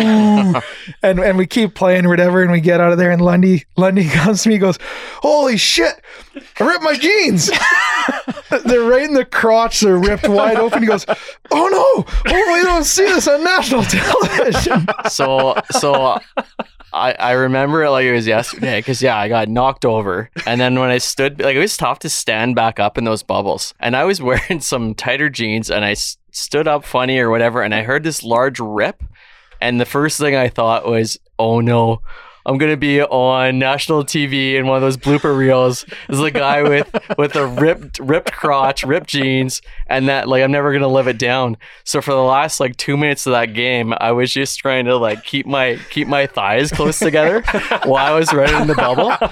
And then as soon as we got off the ice, I like reached down to figure out how big the hole was and and like exactly where it was. But uh, lucky for me, the bubble kind of protected all that from from what I've been told. And so, and then I won the draw for the cooler. So all in all, not a bad day. And you know what? Sometimes your pants come off even when you don't mean them to. Yeah, that was just an innocent situation. But I'd, I'd give it another go. I've, I've learned a lot from that bubble bubble hockey game. Once again, you found yourself in a situation where your underwear's there. At least, hey, at least I was wearing underwear, man. Yeah. That would have been pretty unfortunate Yeah. if I wasn't. Well, How many fingers was the hole? Like it was, man, it was huge. It Yeah. was too. how should I measure this? It was both seams. It was both. yeah, it was. It, was, like almost down like oh. like Oh. half his thigh. Like it was. I I had to throw the pants. I out, know I Kev. have a Yeah, you picture should of it probably get some better jeans. Yeah, if only I knew a place. I'll let you know when I find one. So to wrap up, go to the Rebels game, wear loose pants just in case because you never know what'll happen. Go to Peavey Mart, check it out. Check out Westerner Park. There's always lots of stuff going on there as well. And drink Troubled Monk. I think that wraps up that spotlight. And speaking of drinking, well, not me because I made a terrible decision to do sober October. So more for you guys, but again, door tender delivered as they always do, enjoying some nice uh, Alberta craft beer and you know, for us, this partnership is has been amazing with Door Tender. You know, Brian and Troy and everyone else there. Brian's kind of the main guy we talk to, but are always always looking to do new stuff with us. And they said, "Hey, you want to do a new code?" Which means Oh Dear Summer is is no longer active. But if you used Oh Dear Summer for ten dollars off, now you can use just Oh Dear ten for another ten dollars off your next order. So another opportunity to save ten dollars. Which, uh, yeah, I know Dustin, you're gonna burn through that. You might order it on the way home. Yeah, and I think, you know, as we talk about everything full circle with this podcast, they're going back to the tourism spot. Like they're I think the lineup card sponsor for the Red Deer Rebels now. So Right. pretty cool for door tender. They're they've made their way on the bus benches. They're on the Rebels lineup card. Uh, they're doing some big things and and they keep growing, which is great to see from uh, one of our partners. And they had some nice things said about them on Red Deer Reddit that I actually saw, I think today even, which we can't say about this podcast yet. So Well, one of us needs to get on there and type something nice about us. yeah. Erin's Erin's a Redditor. She'll get on it for us. I have been lurking for years, never posted. So Oh. Long time lurker, first time poster. Uh, one more thing. That's what you should title it too. Yeah, and use your use your one nine hundred voice too. Yeah. I'm lurking around the corner. What do you think Reddit is? Yeah. Man, you can do it for anything. You can How do you just type it type in brackets? Like phone Sexy sex voice. voice. I mean, I'm not a redditor, but I'm sure you could. I'll give it a try and report back. Okay. Okay, thank you. Uh, one more thing on Door Tender. They're doing, uh, for the second time, their Drinks for a Year contest, which basically you win a $100 gift card every month for a whole year. So that's $1,200 in free Door Tender. And to quote Brian, it is comically easy to enter. Go to doortender.ca or go on their app. Uh, if you don't have an account, you create one, and then right on there, you just click Drinks for a Year, you hit enter, and you're entered to win. And no, Dustin, you can't win. I've already entered on their Instagram a couple times. Who's this Justin? Yeah, I'm gonna have to change my name on Instagram. Who's Justin Door? yeah. I couldn't think of anything that rhymed with more. Which I- there's well, that's a only t- like yeah, 100 that's yeah, things, that's a tough one. I hope there's some guy named Justin Door listening to us right now. Like, hey, that's me. I win. Yeah. All right, well, thank you again, Door Tender, as always, for uh, providing the beverages tonight, and again for the new code. So, oh dear, ten for ten dollars off your next order. So, again, wow, we're, we're rolling along here. A bit of a new segment here. We're gonna see how it goes because I know the timeliness of this podcast isn't always there, but we always talk about, you know, how we want to support local and highlight local. So I want to do a little segment called What's Happening, just to talk about a, a couple upcoming events that people may not know about or could even use a, a little bit extra. Uh, what is it? The Oh Dear Bump, I think is, is what we're calling it. So yeah, here we go. Uh, and for Erin, for a brand new segment, we have a brand new sponsor. What's Happening is brought to you by Corey Kloss of RBC Dominion Securities, helping families reach their wealth management goals since 2013 by creating a straightforward, clear path. If you have any questions about your current investments or need a plan to reach or maintain retirement, reach out to Corey and his team at RBC Dominion Securities today. So Dustin, I think just to talk about the, the type of guy, just like a, you know all our partners on this show and our friends, talk about the sales meeting you had with Corey. Maybe to just show what type of guy he is and how much you had to strong arm him. Yeah, we were at Bo's, and I showed up uh, fairly late in the evening. I think it was an Opti- Optimist Club meeting that uh, President Lund was running. I sat down beside Corey that night, and I said he he had mentioned he listened to the podcast and enjoyed it, and I said, "Hey, you should be a sponsor." He goes, "All right, text me tomorrow." so, uh, you know, awesome guy. You know, a lot younger than us. I didn't really know him growing up. I knew his brother a little more, uh, brothers, I guess. Um, but just a great family and and a group that uh, is fun to hang around with. That's for sure. You took the long way there. That's my fault for not prepping you. But Yeah. it really was, hey, do you want to sponsor? Yep. And that's the type of guy Corey is. Yeah, I had the chance uh, in my prior job. Um, I would send a lot of clients Corey's way for investment advice. And first off, I'm never going to give a referral to someone that I don't trust and uh, believe in.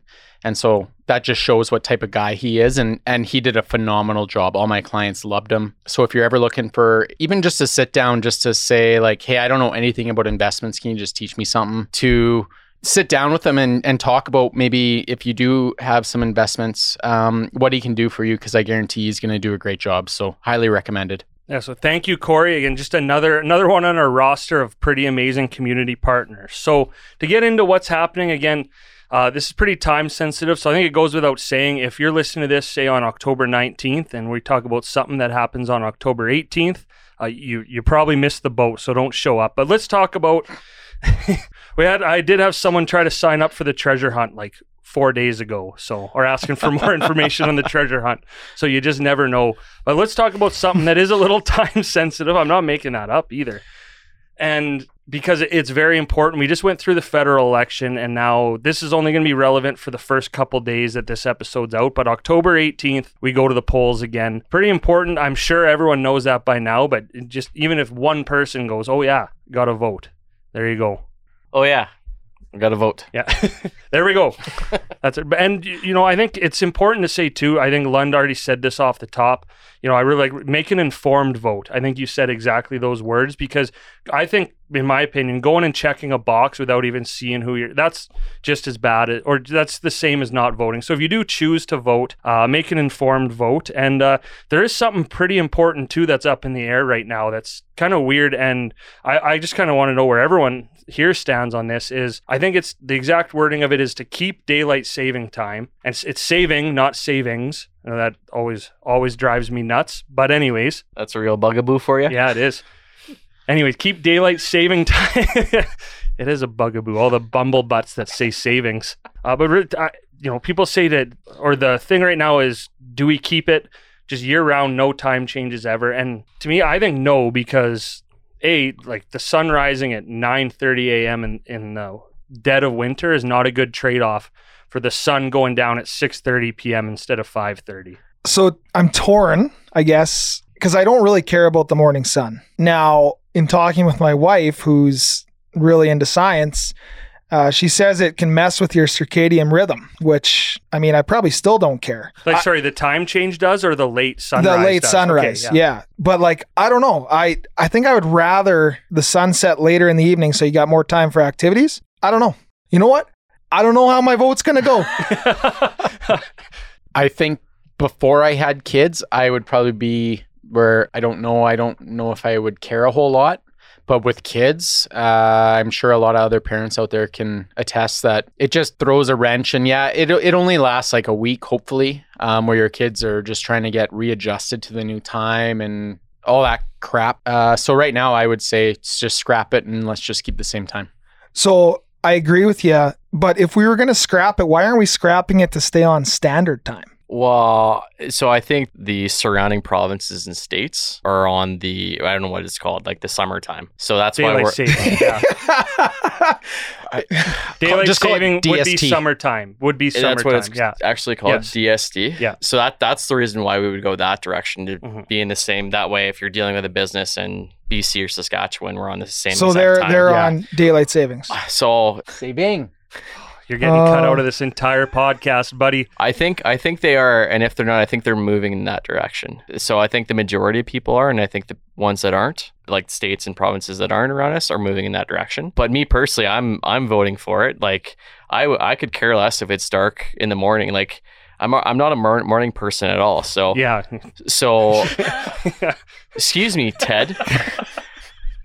So when I wake up, if it's darker for an extra hour, it's not going to really affect me at all. But when I get home from work and it's already dark out, that's depressing. If it's still light out for an hour after going go from work, I'm I'm in a much better mood. So Well, they call it the winter blues. yeah. yeah, so I, I I guess I have I ha- I have the winter blues, and I think it's gonna be I think it's gonna be a, a yes vote this year. Like I think we're gonna do it. Yeah, I do too, but it's only and this coming from a guy who complains about a lot of shit he probably shouldn't complain about. And you know, I get here, you know, with kids and and getting adjusted to the time, but I got anyone with kids, have you ever taken them on a vacation to a mm-hmm. different time zone, right? That there's a time change there that you got to adjust to. So we're people kind of complaining about twice a year where we have to have a one hour time change where those same people probably stay out till 4 a.m. drinking and whatever at least once a month, right? So if, you kind of put it in perspective, I don't think it's that big of a deal. And yeah, I'm, I'm the exact opposite of you, Lund, is I don't mind when the sun sets early in winter, especially around Christmas time. To me, at that point, that's just kind of part of the season and, and how it feels. But I just don't think, like, why are we changing something just to change it, too? Like, let's just keep it the same and maybe let's vote on something more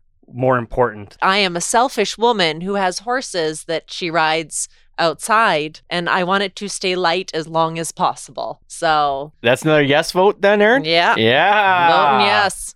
No, I think, and again, if it changed, like I'm not going to be mad if it changes. It's just one of those things that just seems there's nothing like a good useless debate every now and then. We learned a little bit, and probably the least important thing to vote on, but at least now everyone's informed on that issue. Is that what we did here? Did we inform anyone? Disclaimer. that's- yeah, that's up to each individual person to decide. Because Lund, you don't want to take voting advice from a podcast, right? Uh, you you usually don't, but for this one, vote yes. so you're you're basically voting Team Lund or Team Ted, and I that's I shouldn't have assigned myself to that because it's going to lose. Yeah. yeah. I I like my odds. Um, so again, one more thing we're going to talk about in in a bit more detail because it's it's close to Dustin is uh, a little bit later than obviously you all hoped, but there is a pretty important date coming up for the Bulldogs in November. Yeah, the building, you know, like everything with COVID and supply chain and everything that comes with a huge building construction, uh, a little bit behind. Uh, we were able to push some games back, but November 3rd, it looks like our first home game with the Bulldogs is going to be in the new building. I got to have a tour of it. Uh, yesterday uh so i guess october 5th or 6th or 7th whatever day and uh In it's- October. It's, a it's a pretty amazing facility. So if you're able to get out uh, for our first inaugural game in the building, awesome. Uh, if you can't, try and get out there at some point and, and see the building. It's it's incredible. You won't find too many Junior A uh, 1500 seat arenas that look like that with low seating and and VIP areas and. Uh, the dressing room is just nuts. So uh, it's going to be a, a pretty professional run program for hopefully a number of years to come. and you can go buy a, a 50-50 and support uh, what Dustin's doing. Yeah, the foundation's uh, off to a hot start with the fashion show, and and Kev's on the board. We had our board meeting today, and and we're we're moving in the right direction and and having lots of fun while we're doing it. Kids are out in the community at, at the schools and the food bank, and and we're trying to trying to create this uh, culture of, of community with this team, and in, in turn, the community's uh, going to support us, and and really looking forward to kicking it off in that brand new building. You know, I don't know if it's public knowledge; it hopefully is by the time this podcast airs. But Ryan and Riley from Bo's uh, Communal Creative Studios, I think I got it right for the first time. Uh, they're going to be running the jumbotron out there. So All right. yeah, it's They uh, well, you guys have all The seen oh dear bump Yeah, wins oh, again. Yeah, oh dear bump into the into the Bulldogs jumbotron. So we've all seen what Riley can do with videos and Ryan with the audio, and their team is is awesome. We know we got you know me and you, Ted, uh, with the in-game experience that you're going to be Are we doing. talking about that? It's all already? it's all full circle here. So. Uh, it's going to be a fun little group to contribute uh, into making a unique game night experience, and and we want to get people in the crowd, uh, even if they don't know what hockey is, uh, to come have a good time and, and have some beers. And yeah, I didn't know we were, we were going to talk about it, but I am Yeah, me neither. super excited. I hate saying super, but I am really excited to, to be a part of that game night experience. Been a little while for me. So coming out, you'll see me there, see Dustin there. And Lund, don't forget, going back to episode nine, Jody owes you a ticket to that first game. So make sure you make Okay. good oh, on that. Yeah, like, are there any like club seats that you Yeah, give me she a ticket she to? said you got to wear the the Muppet mask, like those guys that sit off oh. in the top. Waldorf and Statler, yeah. Yeah, okay. But yeah, you get your yeah. choice of seat. I thought you were gonna say he had to be in his underwear.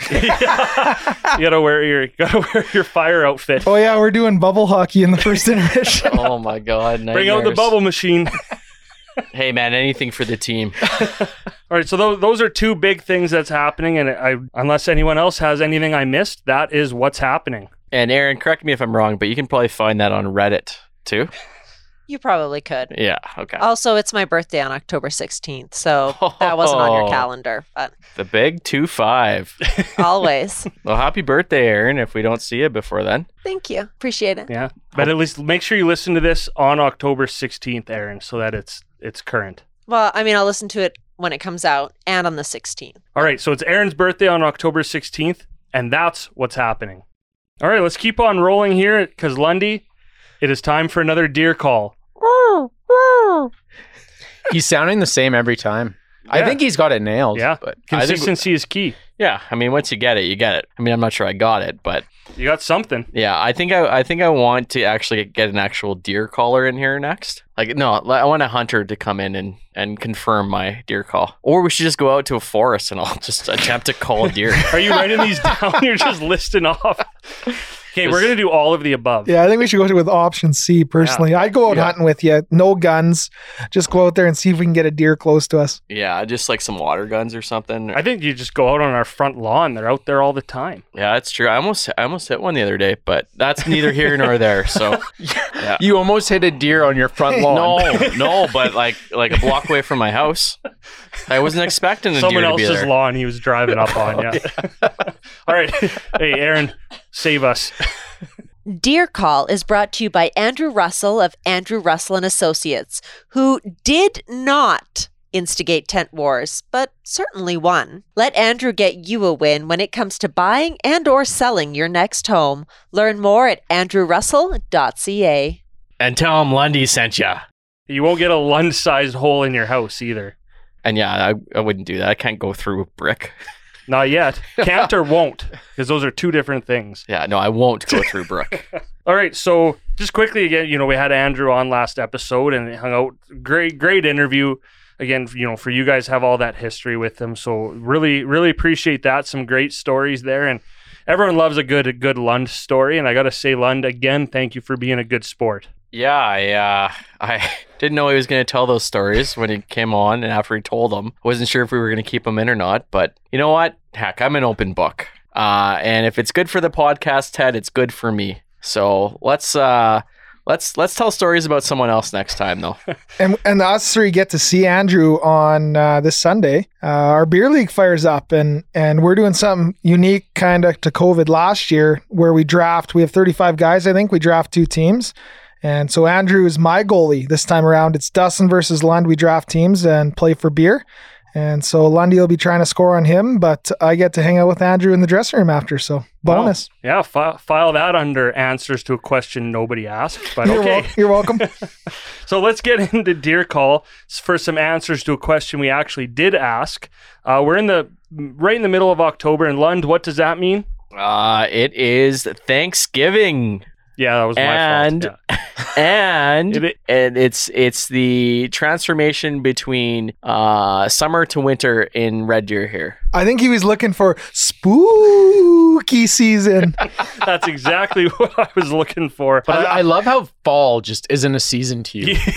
Not in Alberta, man. Are you kidding me? Have Is- you looked? is it- it's fall right now. Fall right Yeah. now. It's No. beautiful. The out. leaves are Yeah. gorgeous. No, I golfed. I golfed the other day. It's still summertime. All right, so because Dustin was right, you know, you you weren't wrong. I just wasn't what I was looking for. But a lot of great Halloween and horror movies on TV, Netflix. Maybe you're throwing in a DVD, whatever. It is Halloween horror movie month. And uh, I guess first off, how do you guys feel about scary movies? Like, do you do you watch a lot of them? I'm kind of I know uh, we won't even get into what Erin watches on Amazon Prime and Netflix, but uh, I think a good one I really like, but I'm not like I don't watch a ton of them. I'm not a big movie guy in general, so you know, I got some pretty funny stories that I'll share later just from like junior high, high school. But honestly, it besides comedies on Netflix or I'm just not a huge movie guy. So I can I can relate to a lot of these movies that are probably on this list, but don't care a whole ton about them. I am not a scary movie guy at all. They terrify me. Uh, I think it's ludicrous that people get enjoyment from watching these sick, twisted films. Uh, so yeah, I, I got a couple that I'll bring up, but uh, they're pretty old. Uh, so I I used to hate scary movies, and then um, a brave guy moved into your basement to keep you safe. And You then he moved out and I moved in. Yeah.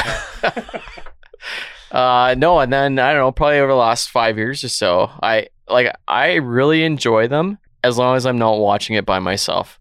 If I'm watching a scary movie by myself, I, I just get way too paranoid, and then I just have to go check my closet or check under my bed. like even though even though I know my doors are locked, I just I just want that Yeah. like peace of mind. Just like oh man, if someone broke in, they would probably they're probably banking on me not checking under the bed because that's what I would do. And I, I laughed at that because I do the same things. Like really, like the horror movies. I guess I don't like. It's thrillers that, I, and we'll kind of get into that. Like kind of the more, not as much scary, but you know the slasher flick type of ones. But I know Erin, where do you weigh in on this? Even though we already know. I go through phases, but I will crush a lot of like D-list horror movies. The trick is is to watch them during the day when you're distracted with the sound off and the closed captions on. Then they don't scare you, but you still get the story. Well, if things go Lund way, you can watch them one hour later into the day this winter. So Do you say if things go Lund away? Lund's. Yeah, I, I heard Lundway. I forgot the S, man. All right. Well, you know what I mean and not what yeah, I say. no, I Yeah. gotcha. So, Erin, I do the same thing, except like you know when it's building up to like the scary point, mm-hmm. that's when I just turn it down Yeah, real low all to like way. to like like one or two volume where I can still barely hear. Yeah. But when the guy like jumps out of the closet or like Yeah, I don't want the jump scare axe. noises. yeah, like I know it's coming. Yeah. I just don't need to be like bombarded with all the shrieks and all the m- loud music. Uh, so, question for you, Erin. When you say D list, I immediately went to like very poorly acted. You know what's coming. It's um like The Asylum is a movie like production house. They make everything for under a million bucks. They always have like they'll have like Jaleel White or somebody who's like a D list like talent that they can get in these movies. They're uh, usually knockoffs of. They have some really good like originals, but they're usually knockoffs of the big budget movies. So they're just uh, very safe options because I don't actually want to be scared, but I'm like horror curious. So, like Sharknado. Love it. Oh. Any of is that, a, those, is like- that a horror? I- I is that don't a know. black comedy or? Uh, well, I guess they all. Some of them. A lot of what you watch probably are considered black comedies too, right? So- Yeah, and I'll watch everything from the like Sharknadoes, like Megasaurus versus Sharktopus to Oh my Yeah. god. You're just to, making up words. Meg- know, to the yeah. to like really good horror movies like Us or um any you know like uh what is the one where nobody talks. Well, we might. We might. Oh, you might get to them. yeah. Yeah. Okay. Oh, yeah. I think I But, know what um, you're talking about. I, I like to run the gamut, but definitely not a horror purist. I just enjoy it in my own very specific way. Well, I think if you have some good, like a good list from A list to D list, you can provide that and we can put it out there for for anyone else who enjoys that. Because I know there are some some D list ones. Like if if anyone ever comes across the Convent, that is the best terrible horror movie ever made. VelociPastor. Okay, maybe the second. Is that a dinosaur priest? Yeah. Oh, good. Yeah. good yeah, job. it is, Dustin. I've seen a. It I, I is. saw like a movie poster for that somehow. Yeah. and What I- on Wow. earth? Yeah. Well, I think let's get into this list because there's not those on there, but I did ask what's your favorite Halloween or scary horror movie because they are kind of two different things. And Dustin, I'm going to put you on the spot. When we put this out there the other day, what did I tell you was the only acceptable answer to this question? Oh, Because because I have short-term memory loss, but Yeah. was it Hocus Pocus? No, that that is a good one. But Jeremy and our pal Riley from Cilantro and Chive both said one of my favorite. It's terrible, but Ernest Scared Stupid. Oh, is yeah. maybe just the like you got to watch it every Halloween. It's the reason why I didn't eat Brussels sprouts for so long was just because he doesn't like them. It's it like it's terrible, but the Ernest movies are awesome, and that might be the best one. So I remember that movie really well because we watched it. I was a, I was a young boy, and then we watched it as sleepover at one of my friends' houses who lives across the street from us. And I could not get to sleep. I was terrified. my mom had to come pick me up at like ten o'clock at night because I just After you wet the bed? Yeah. well probably man uh, like because that movie. You checked Yeah. under your bed if the, the monster was there. There was a scene where you checked and he wasn't there and he came back up top, like all relaxed and the monster was just like lying in his bed. That just gave me nightmares for ages. So that oh, I've got Yeah, terrible, terrible Remember that vividly. memories. Yeah. So that I agree. That one's terrifying. When you asked that question on social media, that was the first movie I thought of, and I haven't seen it in years. I want to go back and watch it now, but I remember. I don't even remember specifics. I just remember as a kid watching it. And even as a kid, you could tell that it wasn't like a great, it was like a B or a C level movie, Yeah. but it was still scary when you're young. And yeah, And if you, I think I probably it's probably been five plus years since I've watched it again. But watching it as a, a grown up or quote unquote grown up, it is just it's awesome. And I'm gonna put it out there because I know he listens, and if it's his favorite movie, maybe uh, Riley will let us come to Cilantro, set up a TV in the back there, and we can enjoy some food and, and bevies and watch Ernest Scared Stupid together. that would be awesome. London, London. We'll have your mom on speed dial. we'll have the volume Kelly! really low. I uh I might be busy that night actually. So like I don't know. I, I I conquered my hocus pocus fear last year, so I think I can conquer my Ernest Ernest fear this year. So Yeah, so I'm guessing because Lisa and Bree both said Hocus Pocus, so I'm guessing that's why why you watched it. That's another. Yeah. I've been seeing that one for a while, but that is another classic. Like it's scary when you're a kid, but it it, it really is a good comedy. the, the those witches though in that movie and their those laughs and oh, there's just something about it. Yeah, yeah. Going back again, great answer. We're still gonna go through some, even though Ernest Scared Stupid is number one in. I guess sounds like most of our books. Uh, Moira and Fiona both said Hubie Halloween, which is a newer one. It's on Netflix. Haven't watched it yet. Actually, heard some pretty good things considering Adam Sandler has been dipping in the toilet quite a bit in his last few years for his movies. So Money's money. yeah, That movie sucked. did it? That was terrible. I, I only watched the first half. I had to turn it off. It was Oh, so wow. bad. Hey, both those girls will kick your ass, so watch what you say. Wow. I can't uh, can't find me if I don't come to the gym. Uh, I'm just saying it was terrible. Like like it was like they brought back of all like a whole bunch of Adam Sandler's characters from other movies that had like cameos in that movie, and it, I I thought it was well, I know dumb. Virginia Venet is in it, right? The um, what's her name from Modern Family? Yeah, Claire- from Claire Happy Dunphy. Gilmore. Yeah, Yeah. What- Julie Bowen. That's her name. Yeah, Yeah, Let's they- call her every character, but not her real name. Happy Gilmore's girlfriend. Yeah, actors, actors, and actresses don't have real names. Uh, we'll keep it going, I guess, with the more lighthearted Halloween movies. Joe said Monster House. So I think that's an animated one. I've never. Isn't it Monst- Monsters Inc? Isn't that isn't that No. the one we're thinking about? No. Monster House is an actual like Halloween. Were, were you scared of Monsters Inc? No, I, I was okay with that. You were one. keeping the power on for Yeah. them the whole time. yeah, it really was. Mike Wazowski. Yeah. Kelly Someone got, had to say it. Kelly got to stay home that whole night when Lund watched Monsters Inc. That movie Uh, made me feel better about myself, like knowing it was just like the monster's job to scare kids, and they're just they weren't doing it because they loved it. They're doing it like, like as a But if, career. if you're not doing what, if you don't love what you do, why do you do it? That's why they're so Money. good because they Yeah. loved what they did. Yeah. okay, yeah. So this is a bit of a deep cut. I'm guessing Erin might be the only one who's ever seen this other than me. Uh, Lindsay said death becomes her.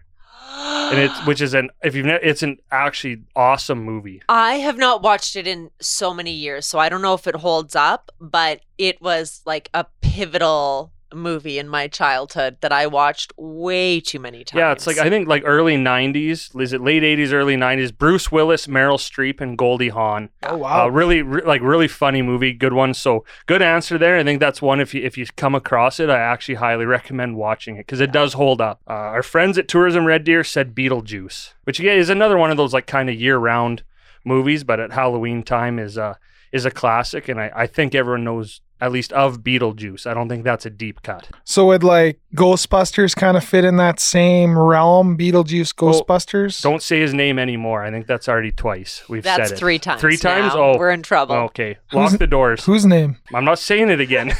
Voldemort. if when you listen back, you'll get where we're going with this. Uh, yeah, so I had some like the same thing. Like, is Nightmare Before Christmas? Here's another debate: is that a Christmas movie or a Halloween movie or both? I know when I was at Disneyland around Halloween time, the Haunted Mansion was all like Nightmare Before Christmas themed. So that's Disney's answer to that.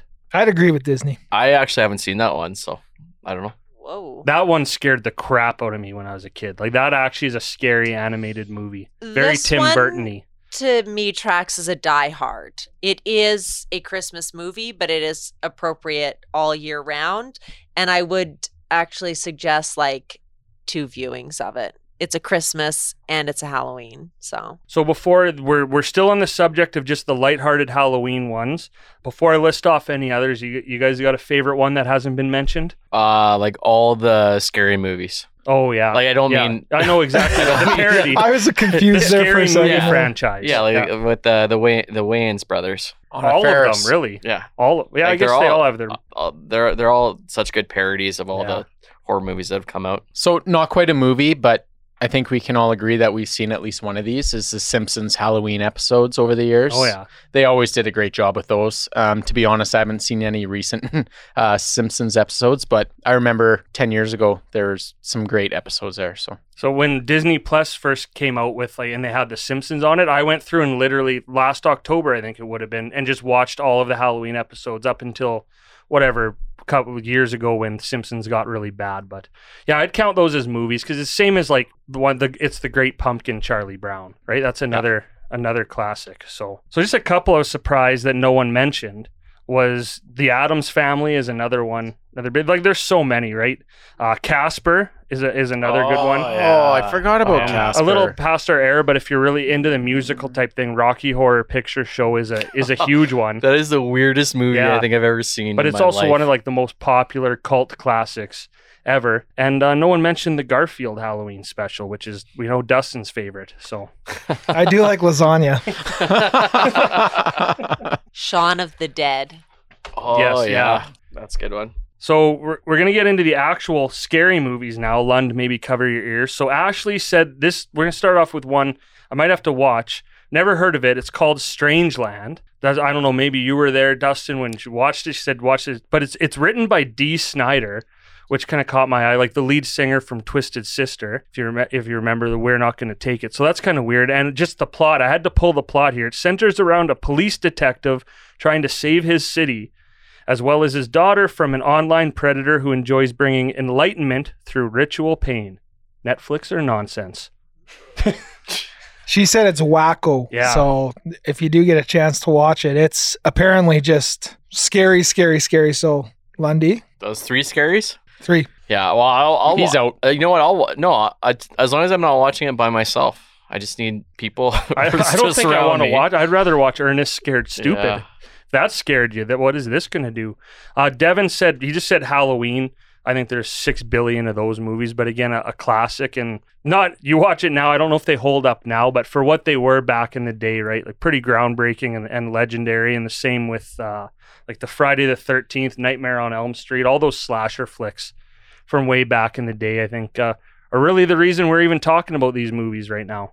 They really haven't come out with a new horror movie like those Halloweens or Friday. Like, like it seems like the 80s or 90s were was kind of the era of those those slasher horror movies. Like, are they still making Saw movies? Well, so I was just because that say was probably the most recent Yeah. kind of Yeah. franchise, and that was the exact next one. Funny enough, Yeah. on the list, Crystal said Saw, and those movies uh, again are yeah. I mean, they're they're weird and twisted, and I think they're just kind of the more modern take on on those type of movies. That is the last like act like really big franchise like that I can think of too. How many how many saws are there now? I think there was five or six. I actually went down a rabbit hole the other day where I did not watch any of them, but I read the Wikipedia like plot summaries for all of them, and uh, it it seems like they really did try to give them some thought. I don't know how it played out in actuality, but there is a very continuous thread throughout all five or six of them. So for me, that is one of my favorite horror Halloween movies is Saw 1. I think that it was the most geniusly written Yeah. movie like and scared you, kept you on the edge of your seat. I thought it was just so cool how it all played out and it all worked. Um, scared the shit out of you. I think I watched maybe Saw 2 thinking it was going to be somewhere down that line and I I think it's like any other, you know, Sequel. sequel, Yeah. that they just get keep getting worse and worse. Um, I haven't seen a whole ton of them, but I I loved that first Saw. Yeah, I, I only watched it once. 'cause I agree with you. I think it's brilliant, but I thought the acting in it was, Oh, especially yeah. by what's his Yeah. name uh, from Princess Bride, uh, Cary Elwes. Like he was terrible in it. Which, yeah, it, I think that's a hard genre to act in. But I know, like, I've seen some move. We'll go go into it a little later with with the acting. But Lindsay said this one's a, a Leprechaun. Which I've never watched. I know Jennifer Aniston was in like one of those. I well, think, I'd watch it. Yeah, I might Yeah. have to watch that one. like yeah. Uh, you pervs. Marissa, okay, said Cabin in the Woods, which I've never Yeah. watched because I'm in the. I It's good. I don't want to be scared when I'm in the woods. No, it's good. that's probably that's probably my favorite scary movie. Yeah, I. Like it's I think it's really really creative and, and well written, and it's got a couple weird twists in and there too. there's an old one and a more recent one too, like a lot of these movies, right? I think. Yeah. Okay, m- maybe I'll watch it. Uh, and their Gord's Smoke Shop, they said probably my favorite in this genre is the original Scream movie. Yeah. Um, I think, and even you know the the sequels as they go on. I think there's another one coming out right away too. But as they kind of go on and start to become a little more like meta and make fun of the genre and make fun of itself, I think they're all good. But yeah, the first one again kind of sort of reinvented the the slasher flick in the '90s, and I'll still watch the first one. I still think it holds up. And yeah, I think London, the scary movie franchise would not exist without that movie. I think. Oh yeah, that that scary movie franchise basically based their their storylines on on those Scream movies. So uh, what you just reminded me of too is that uh, I know what you did last summer.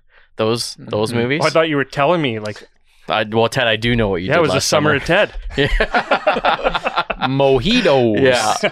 Yeah. Yeah, those ones too. Yeah, I didn't even have that on my list, but that's a, a yeah, good another one good too. one. Yeah. Um, but yeah, there's there's a ton out there. But I- I'll wa- I'll watch any of those movies as long as I'm not by myself. And yeah, I might try I might try Erin's daytime daytime trek. Daytime, and Yeah. as long as, like you said, as long as you've got control of the uh, remote and you can turn the volume down when it gets too scary, you're good. Hey, later in the fall, as long as it's after 9:30 a.m., you're good to go. There is no fall. It's just winter and summer for Lund. Yeah. Uh, but yeah, any any other ones not on that list? I know I've got a couple that. I mean, there's a zillion. Like, there's way too many to name. Yeah, for me it was, and this goes back to high school. And the only reason I remember this movie, I don't even know if it was good or not. I know it was scary, but was The Ring. Uh, It was it was one of the first movies that I went to actually the movie theater on a date with Ashley. I think when we were 17, uh, when we first started dating. We've been together forever, and I think I got to hold hands with her and, and maybe even got a makeout. So I love that movie. And then Ke- and then Lund's mom came and took Yeah, you home yeah, at 10 p.m. yeah.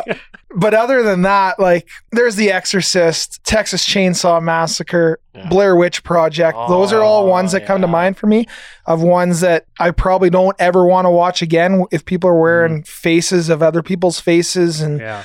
hearing that little girl's exorcist voice like I, I just don't want to hear them again. It was it was ones that were classic and scary as shit, but uh, I'm done with those. And the thing about movies like The Ring and Blair Witch is they're also kind of a piss off because like it's like an hour and 58 minutes of just nothing and then two of like the scariest most like disturbing fright because when that when that little bitch comes out of the tv oh my god. And you know what? I wouldn't normally say that but this she was not a good person yeah. right so but really that was one of the scariest things i've ever seen. Yeah, the first time I, I watched The Ring in theaters and I came home and I jumped into bed with my parents and was like a 19 year old adult.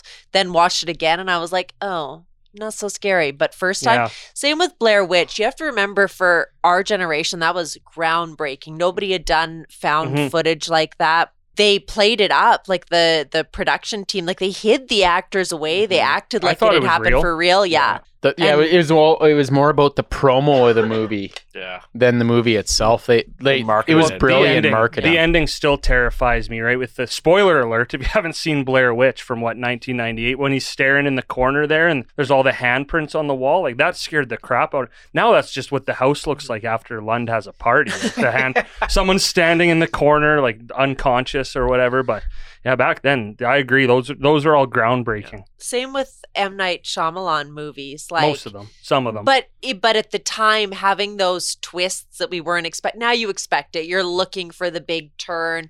What have I missed? What's going to happen? But the first few really like shocked the hell out of us all. well, the Sixth Sense. yeah. Spoiler alert, but yeah, that that was one. I think that's I think that's really what ushered in that. Well, now the phrase is M Night Shyamalan Yeah. twist, but that was on my list as one. And let's talk about not only two of this maybe most frightening movies I've ever seen, but two of the best movies I've ever seen is Jordan Peele. You mentioned one. First was Get Out, and then Us. Those are in their in their own ways like really creepy and scary, but just incredibly done, brilliant movies. Yeah. I've only I've only seen Get Out. I haven't seen Us, but yeah, that it's so weird to think that Jordan Peele, who's who is a comedian, who's had his own show for probably ten years and has been a comedian for thirty years, is that dark. He's that good at writing horror movies. That guy should not have that much talent. It's not fair. Well, maybe you shouldn't judge a book by its cover, Lund, and just assume he can't write a good horror movie. I when I first saw him, Ted, that's exactly what I thought. I'm like, there's no way this guy can write a horror movie. Um, but speaking of Blair Witch, I, I just remembered those. Uh, you know those Paranormal Activity movies. So the first oh yeah, Yeah. the first time the first time I saw the first one, I didn't realize it was a movie. I thought it was a I thought it was an actual documentary about about this guy or this family who actually had a haunted house. I'm like, "Oh, this is going to be cool." So of course I'm watching it alone, and then that scene where the sheet gets pulled back while they're sleeping, I still thought it was a documentary, so I was just losing my mind.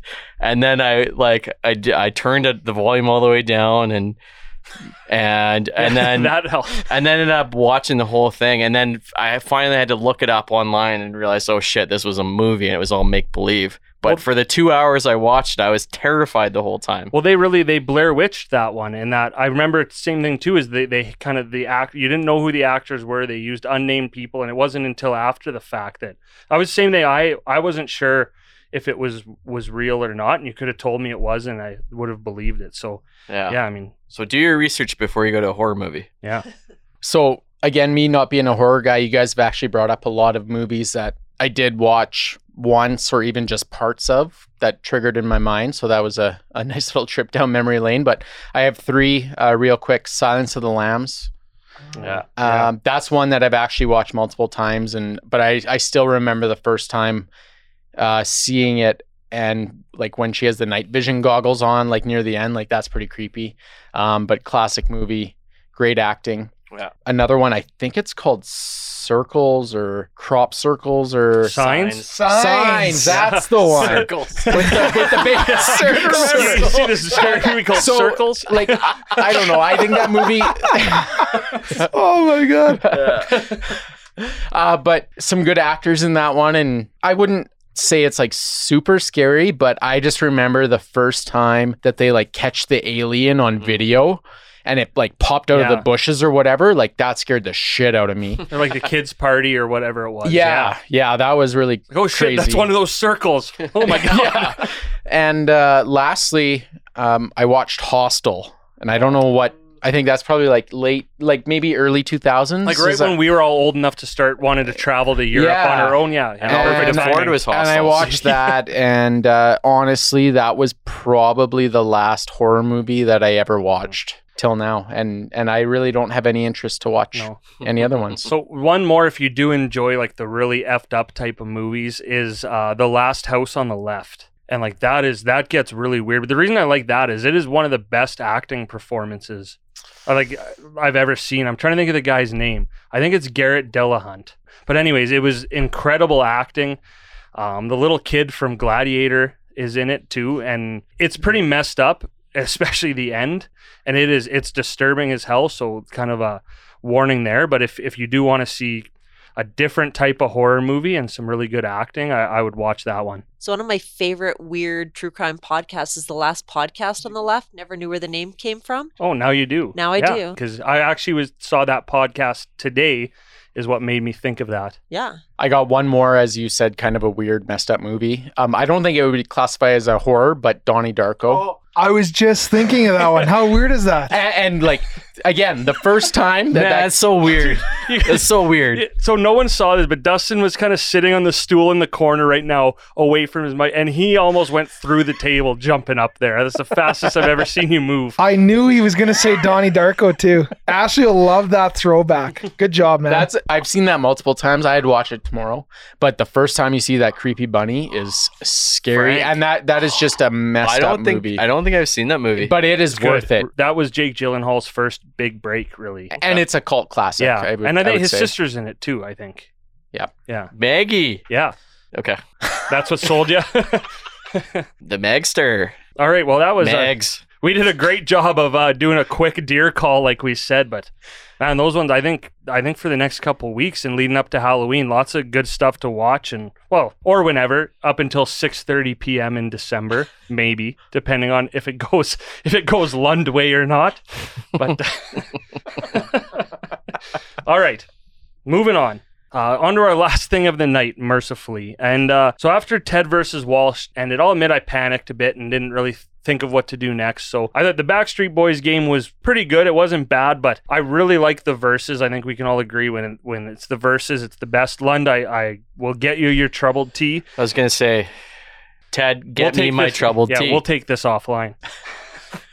so we are going to get right back into verses though with the two champions now. So you, that was not worthy of applause, but whatever. so this is for the Ultra Championship, Yeah, Championship. pretty much. Uh, so we are getting into Dustin versus Walsh. And first off, guys, what what is on the line this time? So, you know, me and Kev have been close friends for a really long time. We we figured we had the chest wax with Lundy. We got the nails on Teddy coming up. Uh, we wanted to do something uh, a little more, I guess, less physically painful. So the loser of of our best Yeah, of we'll go 7 let's call seven. So first to four. Uh, the loser is going to take the winner for a carriage ride in in the wintertime or fall, wherever we're at when it ends There's no fault. at uh, Heritage Ranch. Uh, we're gonna go out for dinner, uh, paid for by the loser at one of our uh, our partners or Tourism Red Deer partners, and then we're gonna go to a movie. Maybe we'll make it a horror movie, eh, Kev? Yeah, I let's don't know. make out, baby. yeah, he's gonna, he's gonna, I'm gonna take you to the ring. so that other than having to pay, that sounds like a pretty nice. I and like, can London I just come? I Like, mean, you whoa, guys can yeah, double date it yeah. if you want. Sounds like a nice day to me. Maybe maybe what we should do then uh, is you guys should bet on who do you think is going to win, um, and then we can double date it. So one of you can pay for the other guy to to come along, tag along, be in the horse carriage behind us, and then we'll uh, obviously go for dinner and then the movie. As long as we agree when we make these games to keep them as fair as possible for both sides, no matter who we bet on, I'm in. Okay, and if you do cheat, just don't get caught. Okay, and I'll let you pick first. I'll go with Mr. Ripped, Kevin Walsh. Boom! All right, I got um, you, buddy. I'll take Dustin. All right, That's cool, partner. yeah, Dustin versus Walsh is brought to you by the Unparalleled Clothing Company. Don't miss your chance to save up to $20 on select hats and apparel. Head to unparalleledpw.com now to check out Unparalleled's latest sale. All right, so this we already talked about a bunch. It's hockey season. You guys are big hockey fans, but how well do you know your local hockey? So we're gonna play a little game called What the Puck. You get it? I got it. Yeah, that was Yeah, that was great. All right, so we have six questions, but there is a chance to get up to 15 points. So we'll let you know in each question how many points it's worth. With a tiebreaker if needed, most points wins. Lundy, kick us off. All right, this first question is for a potential of four points. Dustin Moore never played in the NHL, but many Red Deerians did. Who is the last Red Deer native to be drafted by an NHL team? And for three bonus points, name the year, team, and round he was drafted. So I don't know how to exactly pronounce his name, uh, and I'm sorry, but I believe it's Josh Mi- Mahura? Murahara. Mahura. Um, Not a uh, Red Deer native. no, Oh damn! I, I saw you write that and I was a little worried that I got it wrong. He was a Red Deer Rebel. Yeah, and his Uh. his cousins from Red Deer. So, But not him. Uh, And you said Anaheim fifth I said round, Anaheim 2018. fifth round, 2018. So yeah. you got zero points. Is it? No, No. no, not even close. Did you look at this? Yeah. Glen Wesley to the Hartford Whalers in 1991 in the fourth You think round. that was the most recent Red I, Deer? I was hoping not, I- but that's the first one I could think of. So Yeah, I actually enough. had the answer to this wrong at first, but you remember our friends, uh, well, uh, like Paul Postma? yeah, oh yeah. or like Colton. was Colton Ski Sceviour? That So- was where and I was those gonna guys aren't even the answer. Lundy, tell us who it is. The correct answer was Andrew Nielsen. Oh was yeah. drafted by the Toronto, Toronto Maple, Maple Leafs, Leafs in the sixth round in the third round of in 2017. 2015. Oh, wow. And a Calder Cup champion, too. Yeah. That was a tough one. That I, my original answer was wrong, and I went back because I had Sceviour and Postma, and then I realized, I said, no, I think there's someone sooner. Forgot So that. and like how about like Brandon Sutter as a first rounder? I know he's Sylvan Lake, but like I probably should have come up with a better answer than Glen Wesley. Yeah, you should have. Hey, pressure gets everyone. some of these guys, like Glen Wesley, retired before a lot of these. You know other who else- Hey, that was a hard question, you guys. Yeah, it was. Yeah, Yeah, we're, we're not here to make you guys look good. We're here to learn. So here's a here's an up to three point question. So Dustin and Lund both played for the Red Deer Senior Rustlers, which of course was a rebirth of the legendary Junior A franchise. A couple players from that team went on to not only play in the NHL but also to win a Stanley Cup. So which Junior Rustlers alumni was the last to win a cup as a player? One bonus point each if you can name the team and the year. What in the convoluted hell is this hockey trivia? Sorry, Erin, it's not horse stuff. Can we go back to Peavey Mart? yeah. Peavey Mart, horse stuff, and a whole lot of shit. Okay, so here's my real answer. Uh, Brent Sutter in Nope. 19 okay. Brian Sutter in 1989 with Chicago. Uh, I just had Sutter. Which is correct. Yeah, yeah. Smart. Uh, I had 1983 in New York Islanders. So, Dustin, your first answer of Glen Wesley, Okay, I was who won thinking with Glen. Carolina in 2005, right before his retirement. So he, I believe, the last Rustlers alumni playing at that time too. So a little tricky again because he was a, a little later than you, you might expect. So wow, zero zero. Question number three. Six members of the legendary Sutter family all played for the Rustlers, and all six w- went on to play in the NHL. Can you name all six? You get half a point for each person you name, and we need first and last names. I believe I got all seven brothers. Well, we asked for six, so you get that zero points. You're gonna get minus half a point if you have Just write seven. down B for Walsh and hope for the best. okay, Walsh, go ahead. I know I don't have them all. I have Brent, Brian, Daryl, Dwayne, Brock, and Dick. So, so You have four correct, so you Yeah. get two points. Brian, Brent, Rich, Ron, Daryl, Dwayne, and Dog. Rich and Ron. Rich. So Dick, Fuck. Dick wasn't even that far off. It was it's yeah, it's that, short. I but should get a point I don't for think he goes by that Half. though. Richard. a Sorry, quarter. I sorry. give What you did a you quarter. mean by dog? There, there's a seventh brother that apparently is the best out of all seven Oh, of them, never but never did? played. Yeah, Yeah. he Okay. he ran the farm. All right, we'll give you all three points, sir. Yeah. Thank you. So three two on that one, and uh, here here's one I think you're both gonna get because as you may know, Mr. Ryan Lund is a provincials champion. What year did he lead the Red Deer Vipers to the Junior B provincial title? I assumed you. I assumed you led. Oh yeah, I led. I led, led- with, led without a letter type, or did you have a letter that year? Oh no, I didn't have a letter, but I led. I led through uh, determination, perseverance, and sheer will. And I got a, I got a Oh. kind of, I got a kind of a meet cute story That was one I behind was this thinking. one too. 2005. 2006. We have a tie game, The correct answer is 2006. Yeah. What a change! and just just a cool thing. Lund, what else, what else happened after provincials? Got laid. no, I'm kidding. No, well, that you. It would be cool if you did. You should. Junior B provincials, come on. But in all seriousness, it didn't end there for, no, for you guys. no, no, it didn't. Uh, just a short 10 years later, Ted, we had a 10 year reunion. Coincidentally That's enough. not what I was thinking of either.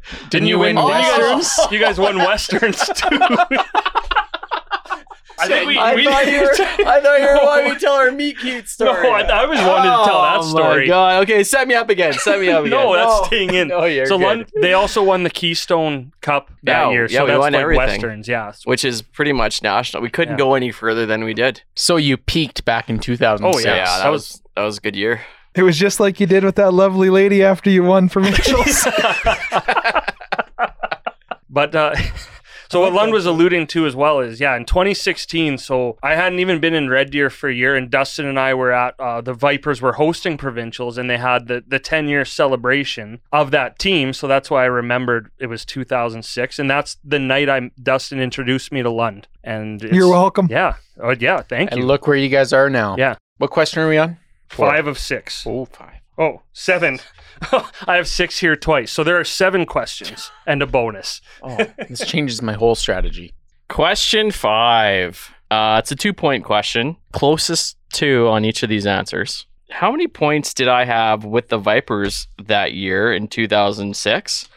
And how many points did I have with the Red Deer Senior Rustlers in 2019? Closest to wins. How many games did you play with the Vipers? Is Enough. this including playoffs and everything, or This is is this just regular It's just Season, regular Okay. season. This is according, and this is just according to the online stats. Oh which, yeah, they yeah they probably missed a ton of yeah, second they- assists. Oh yeah, 2006, I said 49.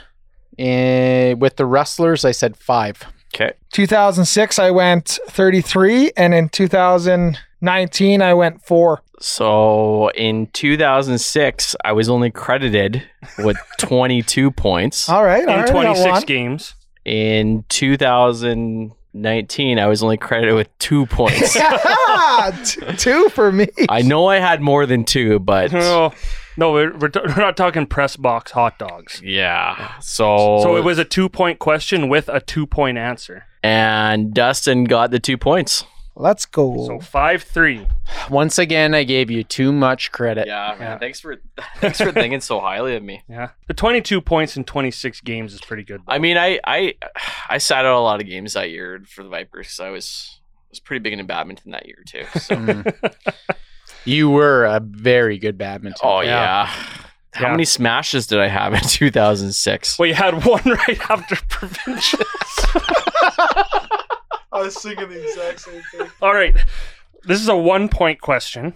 So Dustin Moore and Ryan Lund both have pages on Elite Prospects and Hockey DB. For Dustin played Junior A, uh, Western Hockey League.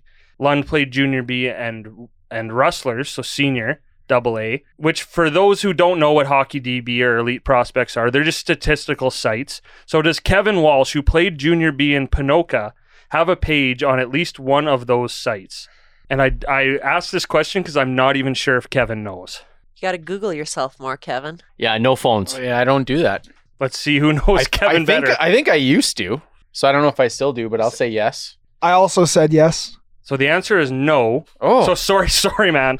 there, there okay. are Kevin Walshes on there, but I could not find you, which Oh. is surprising because usually, like anything Junior B and up, but but you're not on there right now, so maybe you need to write a letter. Yeah. Yeah, it was probably the. Yeah, I'm not too worried about it. Hey, Rustlers are starting up. If you want to go skate in one game, you'll be on there. So it is still five three going into the last question. Who is the highest scoring Red Deer native to have played in the NHL? Bonus point if you can guess within 50 points of how many points he had. I went with Kyle Pass zero. That is incorrect. So you- you didn't even want to. You didn't even want to take a guess and try and okay. The door is wide open for you, Walsh. I said Mike Moeller, 300 points. That is wrong. It was Glen Wesley with 537 points. No way. Yeah. So Glenny. Mr. Mr. Wesley again, Oh, you really fucked Dustin. me there, Walsh. win One number nothing. one. One nothing lead. All right. Well, at least that game A, we, we learned some stuff. I actually enjoyed researching this one and, and learning some stuff about Central Alberta hockey. I, I, I think we got a couple laughs out of that game. Yeah, that was uh, good research, Ted. And now we know who the best uh, Red Deerians are. And since this episode's going to be so short, do you guys want to take a quick crack at the bonus question? For science. Yeah, and and this is a good this is a good uh, Red Deer bump for all of Central Alberta hockey. So if you wanted to go see a high level hockey game in Central Alberta, um, really let's say anything junior hockey and above, and we're gonna say between Olds and Ponoka north to south, Rocky Mountain House to Stettler, well I guess west to east. How many options do you have? 10. Seven. So the answer, and I could be wrong, but there's at least thirteen. Oh wow. You- So you- you would have won. If you would have made it overtime, you would have won. Yeah. So there's the Olds Grizzlies, Olds College Broncos, Red Deer Senior Rustlers, Red Deer Vipers, Red Deer Kings and Queens, Red Deer Rebels, Sylvan Lake Wranglers, Lacombe Generals, Blackfalds Bulldogs, Blackfalds Wranglers, Rocky Rams, Stettler Lightning, and the Innisfail Eagles. So uh, if you ever complain there's no hockey to watch around town, you are a big fat liar.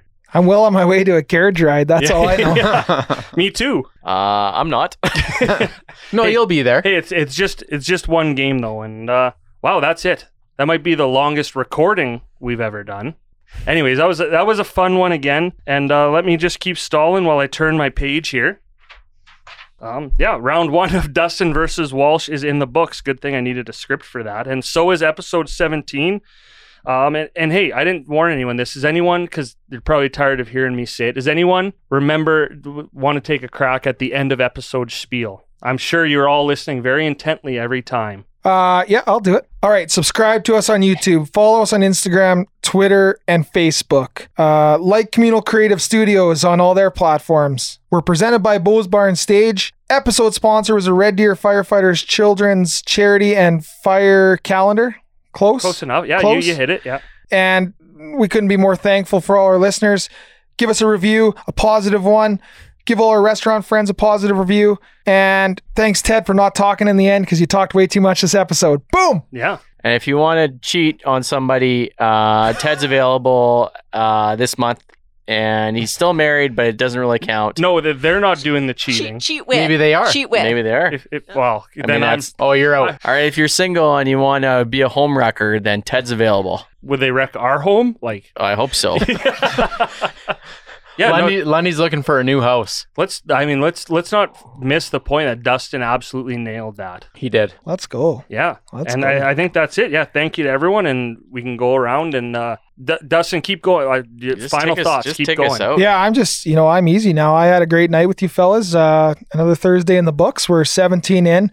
Who would have thought we would have got to this point? Uh, I'm pretty excited to to say that we've made it this far, and and I I've started not bringing scripts in. I think I'm a little more comfortable, and and we're getting to a point where where we can take this to the next level now. Let's uh, let's onward and upward. Uh, thanks to the firefighters for allowing us a platform to do that at their event, and and really looking forward to disappointing you guys. Uh, I'm the opposite of Dustin. Uh, you guys are welcome for being able to view my body in all its glory, and I can't wait for the next one. Um, But just go to Bo's at any given time. You'll see it again. yeah, and if you guys want a great cheese, you can uh, do it off Kevin Walsh's abs right here. So, so we got uh, we got something Anyone for else all. mishear Yeah, that? Like, I- I if thought you you were want to ta- buy some good cheese, I was looking for you, like say like Gouda or like Brie. Oh, great!